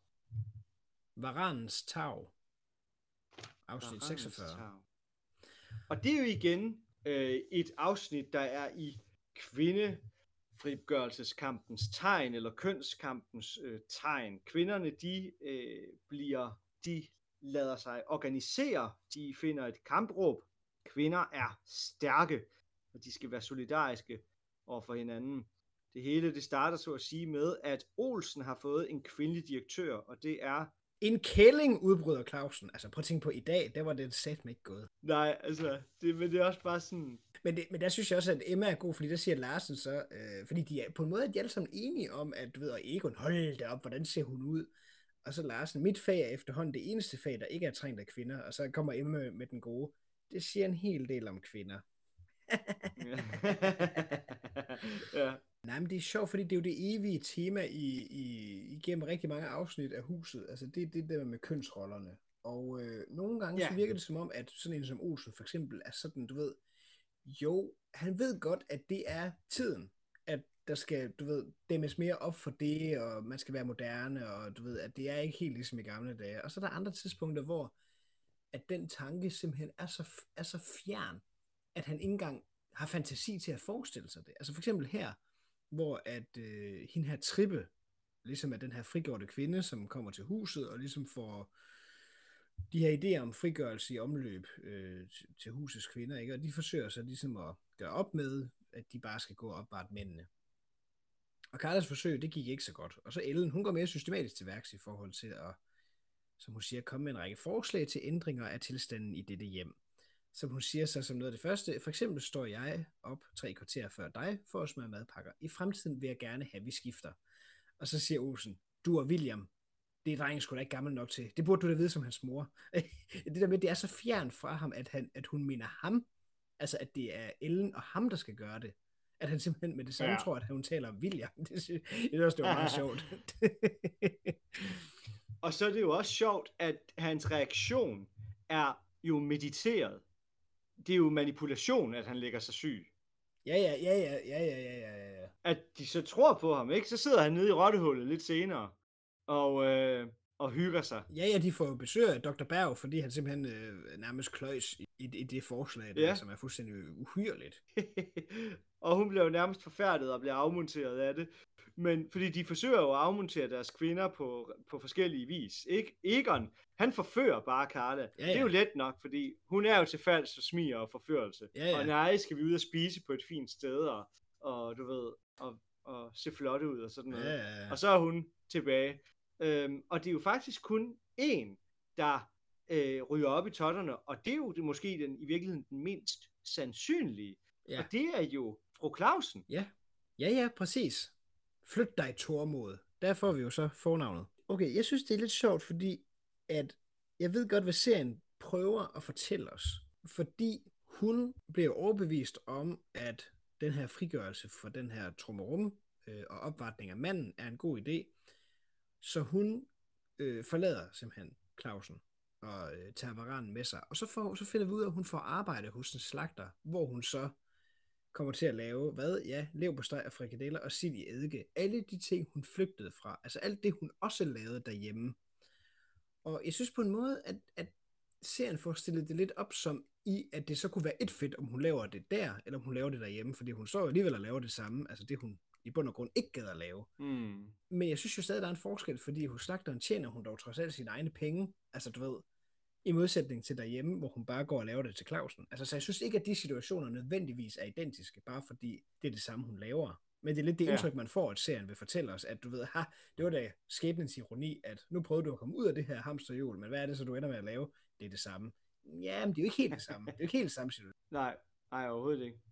Og man skal jo også have noget indbords, så, øh, så hvis man rent faktisk skal finde ud af at lave mad, så laver man jo mad. Ja, ja, ja, ja.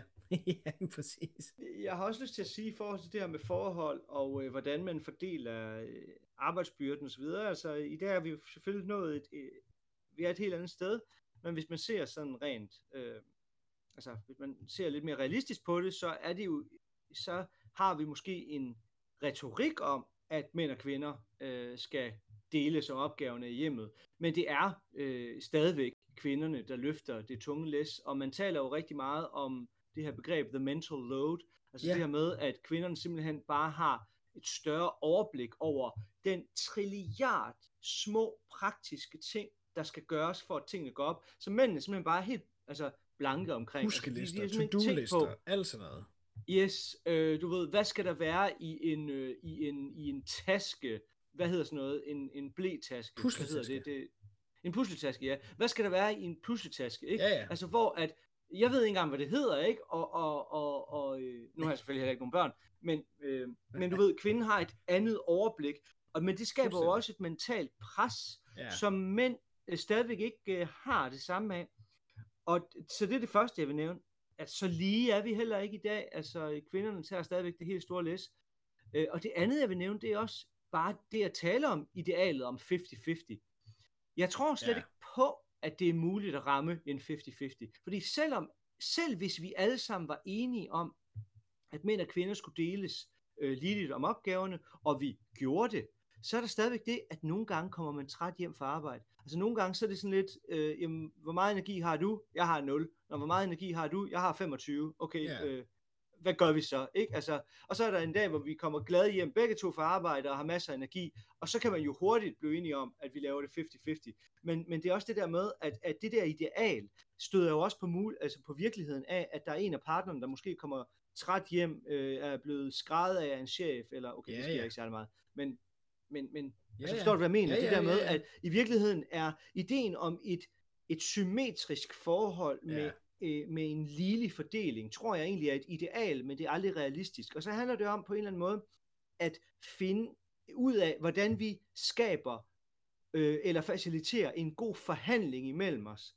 Og det tror jeg i højere grad er det, som er bærende for et godt forhold, det er, at man har de her, altså man, man, man er god til at forhandle de her 50-50, du ved, nu tager jeg 60, nu tager du 70, nu tager jeg Ja. 60, nu tager du 70, altså ting, for at tingene går op, i stedet for at have et ideal, altså bare sådan et, et 50-50, om jeg har taget støvsugerne, jeg har, du ved, jeg har jo øh, tømt opvaskeren, som Ja, vi aftalte, det er det, jeg skal gøre hver aften.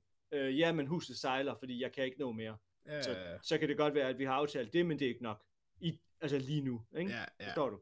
ja, ja. Øh, Ja, og altså, man kan sige, at det, altså det, som, det, som afsnittet ligesom ender med, det er, at herre fru Clausen, de er ligesom uenige om, hvorvidt de, altså ikke som sådan, hvorvidt de skal dele boet, men i og med, at Mille er smuttet, så vil hun øh, tage øh, varanen med øh, Arkibald.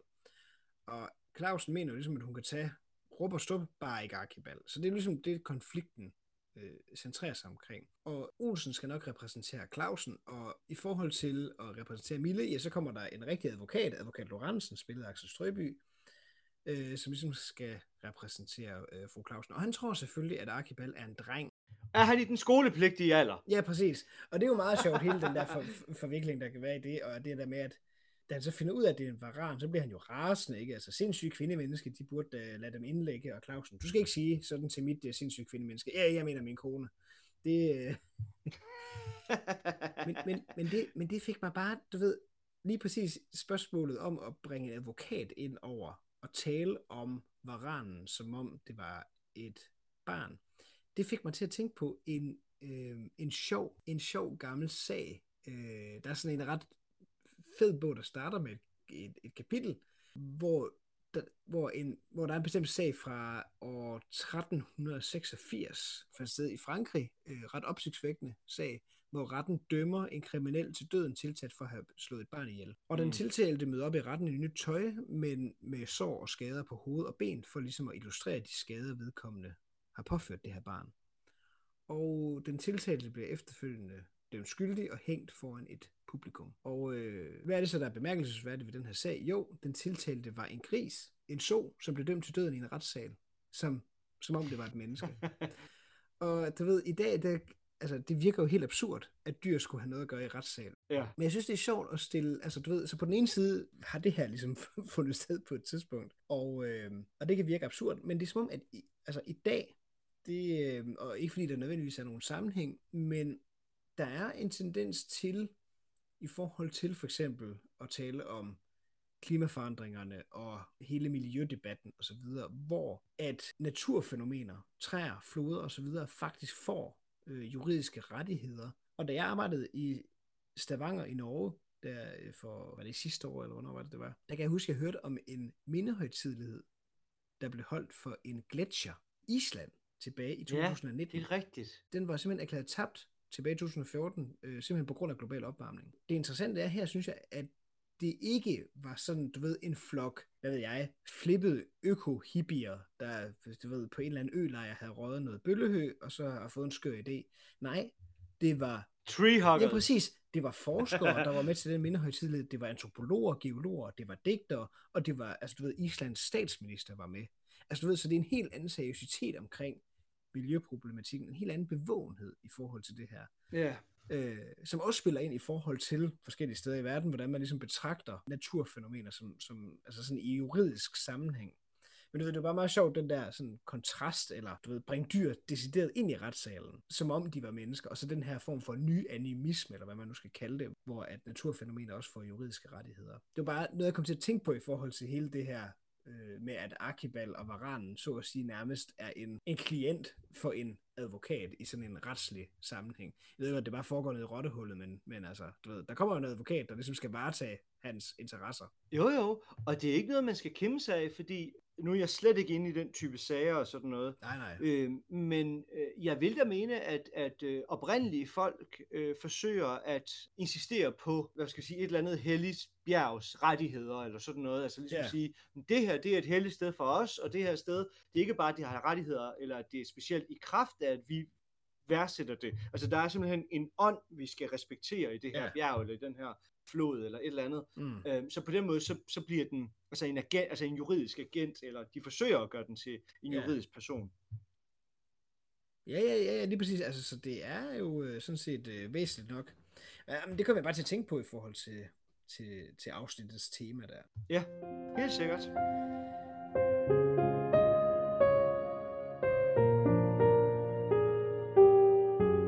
Så det næste afsnit, det hedder simpelthen, da huset blev vækket.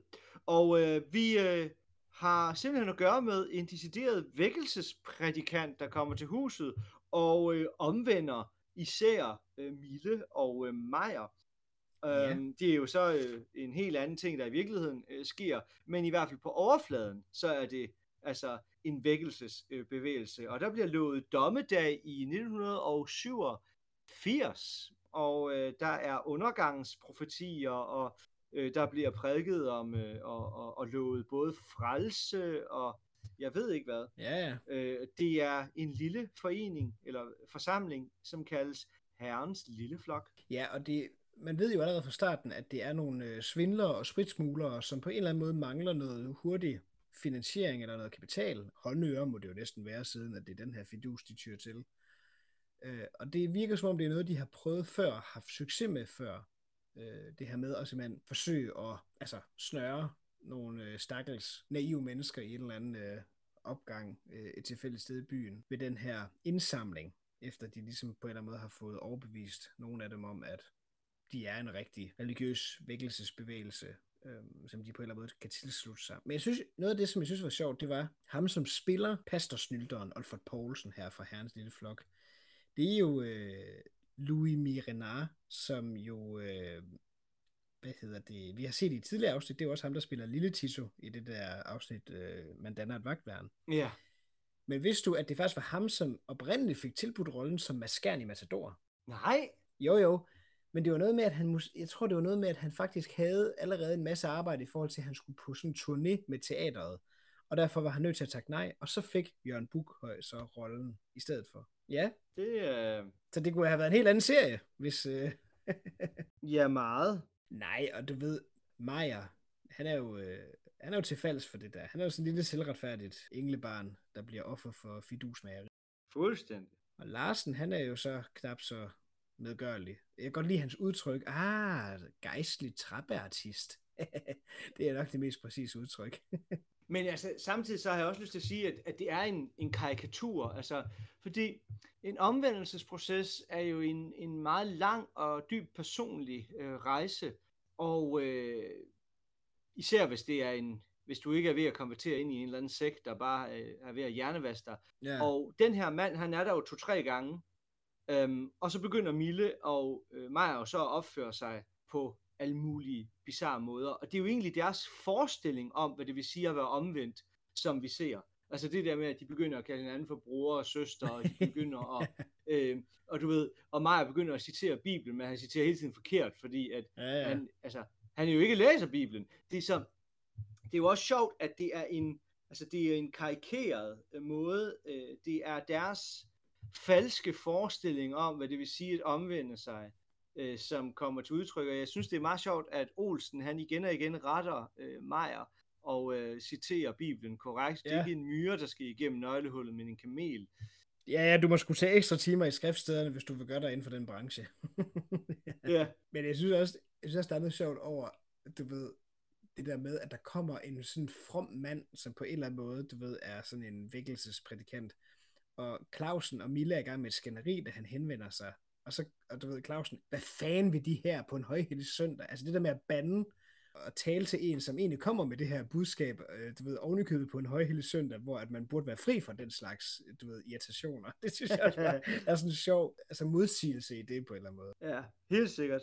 Fordi man, man, man, man kunne netop sige, at det eneste, man må på en søndag, det er jo at prædike ordet. Ja, jamen det er jo det. Det, det glade budskab. Så ja. Og Bo, han, øh, han er jo også, han har også en meget sjov reaktion på det. Ikke? Altså, han kan jo kende den store guru på gangarten, som han siger, og byder ham velkommen til dette skammens kvarter. Det kan godt være, at han går og forkynder det her, men så burde han sgu nok, du ved, gøre lidt mere for selve præsentationen. Altså, du ved, når han forkynder glædesbudskabet. Op på testamenterne. det synes jeg sgu også er meget sjovt. det er også godt. Men det er jo også, altså, det er jo sådan et, det er jo sådan en sørgeantræk, Mille. Altså, du ved, Mille, hun blev omvendt, og Clausen må ikke længere få pilsner til, til frokosten, og hun, hun ligner jo noget fra sådan noget, du ved, 1800-tallets Vestjylland, ude i de der missionske fiskermiljøer. Det er i hvert fald sådan, man kunne forestille sig det, altså sådan som hun ser ud der, efter hun ligesom har, Ja. har faldet for det trick der. Og det er, jo, det er jo nogle sjove dynamikker. Jeg tror måske, jeg ved ikke, om vi på et tidspunkt kommer til at lave et bonusafsnit øh, i, om, om huset om Christianshavn, men, men et, bonus, et, et, et oplagt bonusafsnit kunne godt være at gå ind i de der sådan, hvad filosofien siger om dommedag og om, øh, Ja. og om øh, sekter og sådan noget. Mm.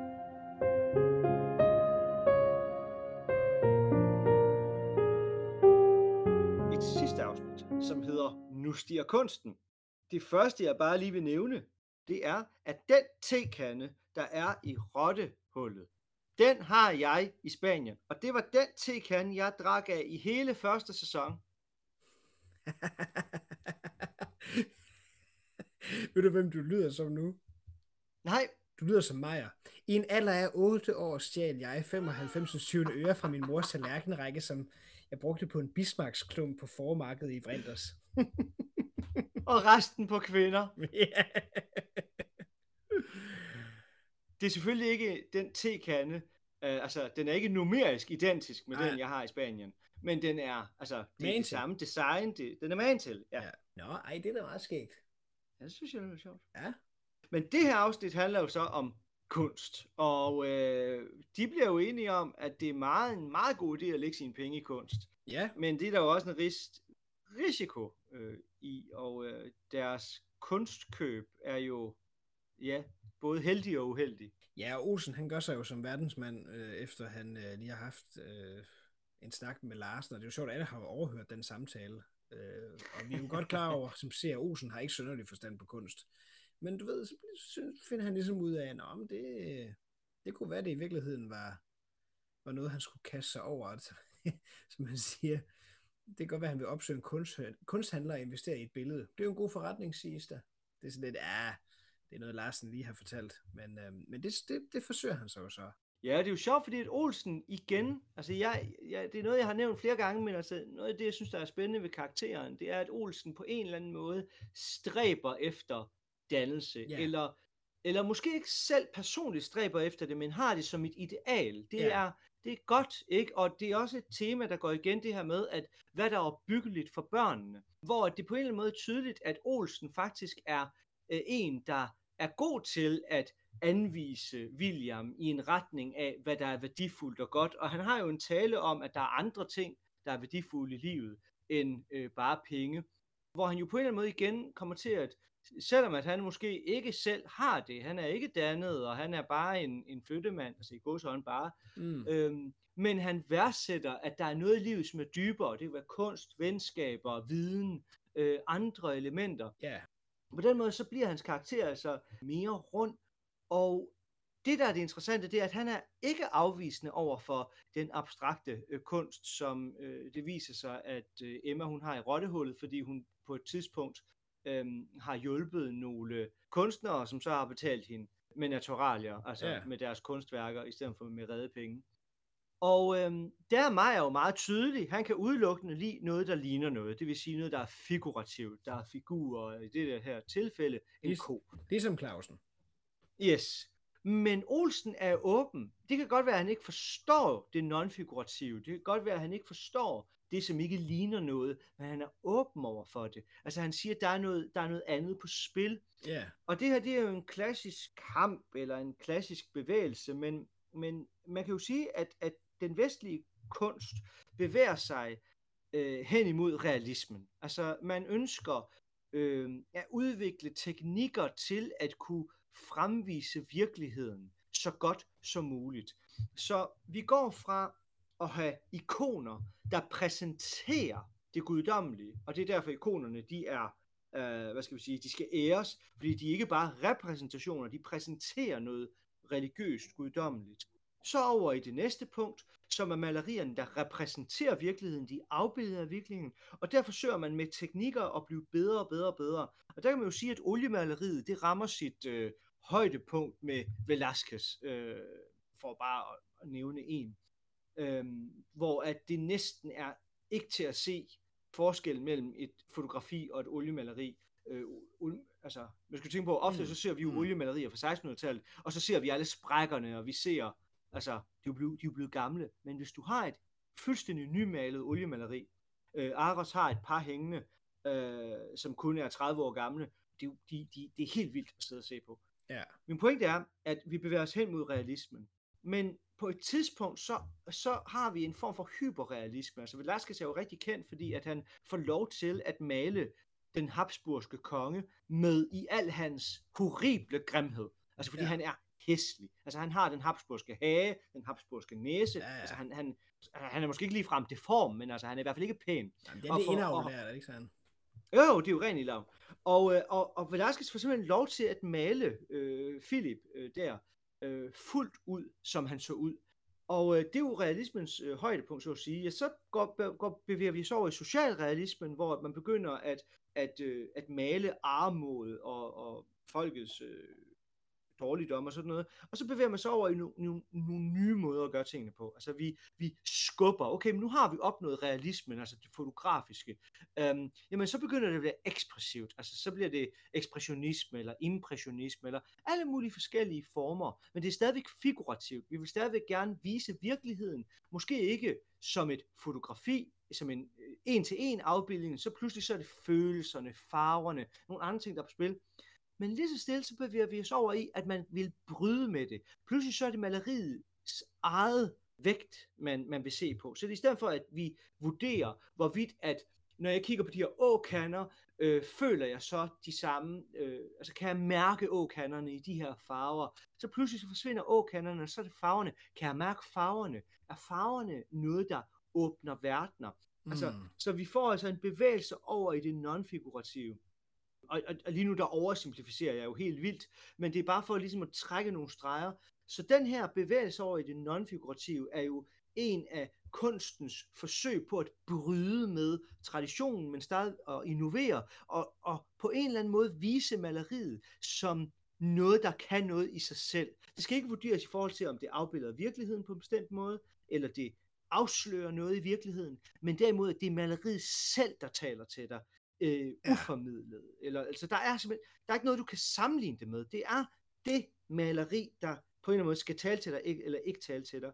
Og det er der jo nogle mennesker, som Meyer eller, eller Clausen, som ikke kan forholde sig til. Jamen, altså, det er jo bare klatter, ikke Pollock eller sådan noget. Det er jo bare klatter, ikke? Og andre mennesker, som føler den der ekspressivitet dybt, og, og synes, at det, det, det altså, er fantastisk og sådan noget. Um, så det er bare lige for at ja.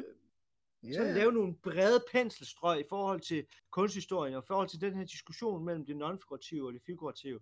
Uh, og jeg elsker jo personligt meget den abstrakte kunst, øh, synes, den er helt fantastisk, men, øh, men, men, men, men den deler jo også vandene, og det gjorde den jo også dengang, den kom frem. Det første non-figurative værk, øh, som er nævneværdigt, det er jo øh, Malevik, som jeg vist nok udtaler forkert, fordi jeg heller ikke selv er et andet menneske. øhm, men den, øh, den russiske maler, som jo udstiller øh, geometriske former, altså suprematismen, som man kalder det, og det er decideret bare en sort firkant. Mm. Altså, det er bare en sort firkant, ja, ja. Øh, som så bliver udstillet. Og ja, det er jo ja. selvfølgelig en kæmpe skandale. Ja, men altså, det, og det er jo sjovt, fordi jeg synes jo på en måde, at der er forskellige sådan, hvad skal man sige, vinkler på kunsten som tema i afsnittet. Altså det er jo klart, at Olsen der på en eller anden måde tror, at han, du ved, fra det ene øjeblik til det andet, kan, kan agere kunstinteresseret og være en, som pludselig mm. forhandler kunst og køber ind og sådan noget. Altså du ved, det er der ligesom en kritik af. Fordi han køber det her billede af en Helge Hansen ude i en eller anden lille biks ude i Vandløse for 650 kroner. Og øh, det viser så, at Egon har købt et fuldstændig man til. Så du ved, det var ikke et unikt værk. Det var ikke en eller anden spændende kunstner, som måske blev meget værd øh, efter vedkommende øh, at altså dør om 40 år, eller hvad det er. Så hele den der spekulation i, hvad der er kunst, og hvad der bliver penge værd, det er på en eller anden måde, du ved, under kritik, men det er selvfølgelig også klart, at måske kunstnermiljøet, fordi han er jo så selv også blevet fubbet af kunsthandleren til at starte med, som har på en eller anden måde forsikret ham om, at det her er altså et godt køb. Og så er der ja. selvfølgelig hele ideen om, at, at da Olsen så ligesom opdager, at Egon har købt et man til, at han er blevet taget ved næsten, så siger han, at al kunst er svindel. Og det er selvfølgelig noget, han siger, fordi... og det er jo, det er jo det er, det er en sjov sætning, ikke? men det er selvfølgelig, fordi han, han er blevet snydt. Men jeg kunne ikke lade være med at hæfte mig ved det alligevel, fordi at jeg kan, altså du ved, på nogle måder kan jeg jo godt forstå det der med, hvis man, når man hører om malerier, der er blevet handlet til du ved, flere hundrede millioner kroner, og så tænker man, det er jo fuldstændig uhyrlige summer. Ja. Og så kan man spørge, er det overhovedet det værd? Jamen altså, du ved, hvis der er nogen, der er villige til at betale prisen, så er det måske det værd, fordi det er jo trods alt blevet solgt til den pris. Men man kan også sige, hvad er det for nogle parametre, man måler ud fra? Fordi hvis, altså en 1000 kroner seddel er jo også kun noget værd, fordi vi har aftalt det. Altså, så du ved, hvis samfundet brød sammen ja. og var hungersnød, men intet fungerede, altså hvis der ikke var et økonomisk system, så kunne du måske ikke, altså du ved, så kunne du have en helt trillebør fyldt med 1000 kroner sætter, men du ville ikke kunne købe noget for dem, du ville ikke kunne bruge dem til noget. Altså i den sammenhæng, der ville det være sådan noget som vand og, og mad og sådan noget, der vil have værdi. Ja, både og. Altså fordi det der jo er i dag, og, og grunden til, at der er de her svimlende summer, det er jo fordi, at det er investeringsobjekter. Så det vil sige, at det kan godt være, at markedet, kunstmarkedet kollapser og falder, men en Caravaggio er en Caravaggio. Så det vil sige, at det kan godt være, at hele markedet øh, er kollapset, og at alt er, alt er blevet reduceret. I, øh, altså alt, alt, der har værdi, er blevet reduceret med 80%, eller det et eller andet crazy, ikke? Altså alt er kollapset. Men Caravagioen er så stadigvæk, stadigvæk de der 20% værd. Så det vil sige, så kan du måske købe en lejlighed for det, eller, eller hvad ved jeg. Altså, øhm, ja, så, ja, så, men altså, hvis hele samfundet brød sammen, og, og det eneste, det handlede om, det var at overleve fra dag til dag, så var det nok ikke noget værd. Ved du hvad? Hvis der kommer atomkrig i morgen, så det første museerne gør, det er at putte alle de der ting ind i sådan nogle kæmpe, hvad hedder sådan noget, øh, pengeskabe, eller, eller du ja, ved, sådan ja. nogle atomsikrede, whatever, ikke? Og så kan det godt være, at, at, at der lige er, er naturtilstand, hvor alle slår hinanden ihjel, og et par zombier, der render rundt og sådan noget. Men hvis vi kommer på den anden side af det, så kan det være, det Ja. stiger igen. Så pludselig. Bum. Ja, ja. Jo, jo. Det, det, det, det, Men prøv at tænke på 2. verdenskrig. Altså, 2. verdenskrig ja. er der et eksempel på, at, at samfundet er brudt fuldstændig sammen. Og, øh, og der, er jo lavet, der er jo lavet sådan en film, der bare handler om, altså, hvor meget energi man bruger på at stjæle kunst, og Ja, ja. at bevæge kunst, Ja, og, ja. øh, og de der grotter, som nazisterne gemte kunst i. Altså, fordi det har en værdi ud over, som Olsen jo også siger, ud over det monetære. Så det er derfor, det fungerer som et investeringsobjekt, selvom at det måske mister, mister sin monetære værdi, eller at det ikke længere koster det samme. Men, men altså, så skal det jo så siges, at, at der er rigtig mange i kunstverdenen, som i dag siger, at nu er det ikke bare et spørgsmål om investeringsobjekter, det er decideret også spekulation. Altså, at det er bare et, et marked, som så mange andre, Jo, jo, hvor man jo det- så bare spekulerer helt vildt. Men det jeg mener er, at al kunst er svindel. Det er jo ikke mere svindel end så meget andet, som er værdisat på forskellige måder. Altså, og som har en eller anden form for, du ved, markedsværdi, mere værdi, og hvad der ellers skal have af typer af værdi. Altså, så du ved... Altså, vi får jo løn for at forske filosofi, det er vel også en form for svindel. øh, Shh, det skal du ikke sige til nogen. nej, nej, undskyld, undskyld. Det er jo, det er jo, det er, bra- det er branchehemmeligheder. Ja, ja. Men jamen, et, et af de ting, jeg så vil nævne i forhold til det, det er jo, det er jo også sjovt, hvordan man så ligesom kan sætte det spørgsmål på dagsordenen. Altså, der vil, man, der vil jeg jo fremhæve sådan en som uh, Marcel Duchamp, som, uh, Ja, som udstillede et, uh, et værk, uh, Fountain, i New York i 1917, altså som egentlig var et pissoir, eller et såkaldt ready-made, yes. et allerede fabrikeret produkt, som i udgangspunktet måske ikke var kunst, men som er udvalgt af kunstneren og præsenteret i sådan en museal sammenhæng, som man vil sige, altså på en udstilling, som, øh, som om det var kunst. Museal. Det ord har jeg aldrig hørt. Det var simpelthen så fissefornemt, som jeg har, jeg har aldrig hørt dig sige noget så... Jeg har aldrig hørt dig sige noget så vanvittigt småborgerligt, Niels. Småborgerligt. Musi musealt. Museal, har du aldrig hørt det? Ej, det har jeg aldrig hørt. Ja, slå det op. Og det skulle komme fra en fra Randers. Er det. Nej, men du ved, og det, men det er jo spændende det der med, at, øh, at pludselig introducere noget, som måske ikke bliver betragtet som kunst, og så insistere på, at det er kunst. Eller i hvert fald, du ved, Ja. tag noget, som er helt anderledes, og så bring ind, og, og det, sætter, det rusker jo virkelig op i, i kunstverdenen og skaber provokation. Og det er jo noget, som også altså gang på gang er tilbagevendende tema, du ved. Hvad er kunst, og skal kunst provokere, eller skal det have en eller anden form for æstetisk værdi, eller hvordan, hvordan skal du definere det?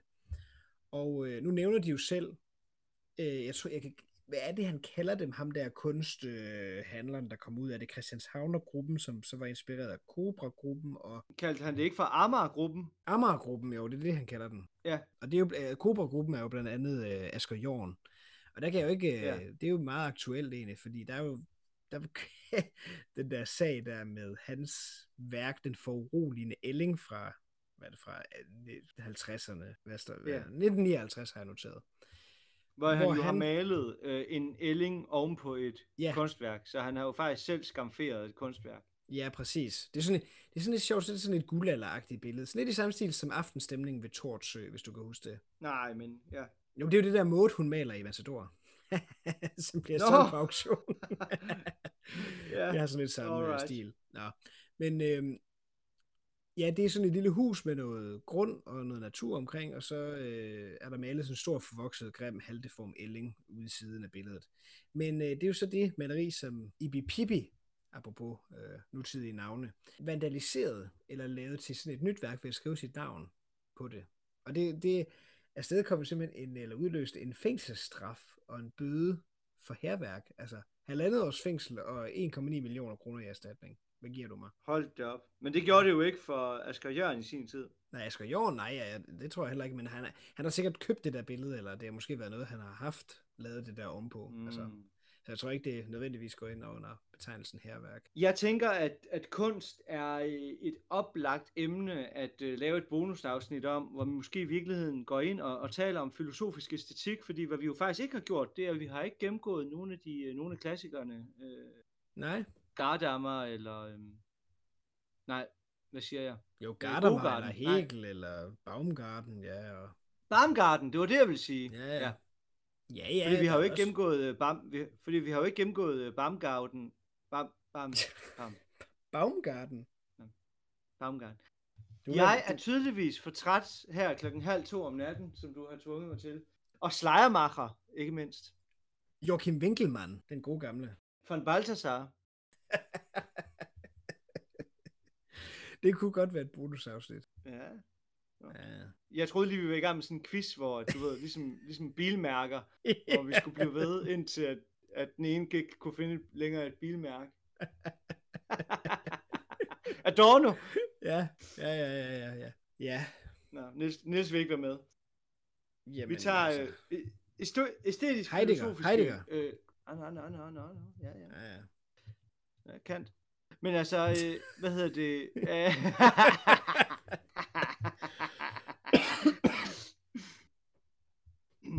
Men ja, det kunne vi lave et bonusafsnit om æstetisk filosofi. Øh, det er oplagt. Ja, ja. Apropos, der, der er så lige en sjov lille detalje, som jeg lige er nødt til at nævne, som på en eller anden måde hænger lidt sammen med Olsens øh, bemærkning der, at al kunst er svindel. Og, det, og så kommer, fordi han har, han har jo købt det der billede af kunstneren Helge Hansen, som så viser sig bare at være noget, du ved, masseproduceret. Og så en plakat, en litografi af Scholler, som åbenbart er et uvurderligt kunstværk. Men det er lidt sjovt, at kunsthandleren, som Larsen tropper op med, øh, op hos Egon og Carla, som, øh, som har fået overtaget det her litografi, og som Bimmer så har tegnet bagpå. Det er lidt sjovt, at den kunsthandler hedder Hallandsen, fordi det er jo navnet på en af de klassiske bagmandsfigurer i Olsenbanden-universet. Der er jo øh, Ah. Hallandsen og Holm Hansen og Bang Johansen, men Hallandsen er jo nok den mest gennemgående, og det er jo sådan nærmest synonymet med, du ved, synonym på en svindler. Ja, Det, det synes jeg bare var sådan lidt sådan en sjov intertekstuel metakommentar til kunstbegrebet fra forfatterens side. hold da op. Det der, det var virkelig en, en vild sætning. Det var deep cut. ja, på, det kan, jeg kan slet ikke gentage den. Jeg er for træt. Det var rigtig mange store ord. Ja, ja, ja, ja. Vi skulle lige have smidt uh, museal ind i, uh, i sætningen, så var det, så var det helt uh, fuldendt. Museal. Ej, hvor er det et grimt ord. det er da et godt ord. Nej, det er ligesom sådan en lille mus. Du ved, det er en dansende mus. Nej, det er, det da bare noget, det der er en har mus, der danser med... i en stor sal. Nej, det er da bare noget, der har, betyder i museumssammenhæng. Jamen, så er vi jo sådan set ved at være noget ved vejs ende. Nu er klokken også, øh, altså det er jo midt om natten faktisk. Ja, altså, jeg forstår slet ikke, du har fået mig til det her. Ja, ja, altså ja. Uh, jeg skal også tidligt op. Cornelius han vågner sikkert Ja. tidligt. Ja, du bliver vækket af et barn, jo. Ja, det er jo det. Så skal du underholde ham. Ja, præcis. Ej, vi kan da heldigvis se lidt morgenfjernsyn. Det plejer at være sådan rimelig Ja. stille og roligt. Nå. Tak, Tak, for... til, tak til lytterne, hvis, hvis I har lyttet så langt. Du har lyttet til Matador Mix, eller rettere Remix. Det er her, vi svindler og bamler og bæmler.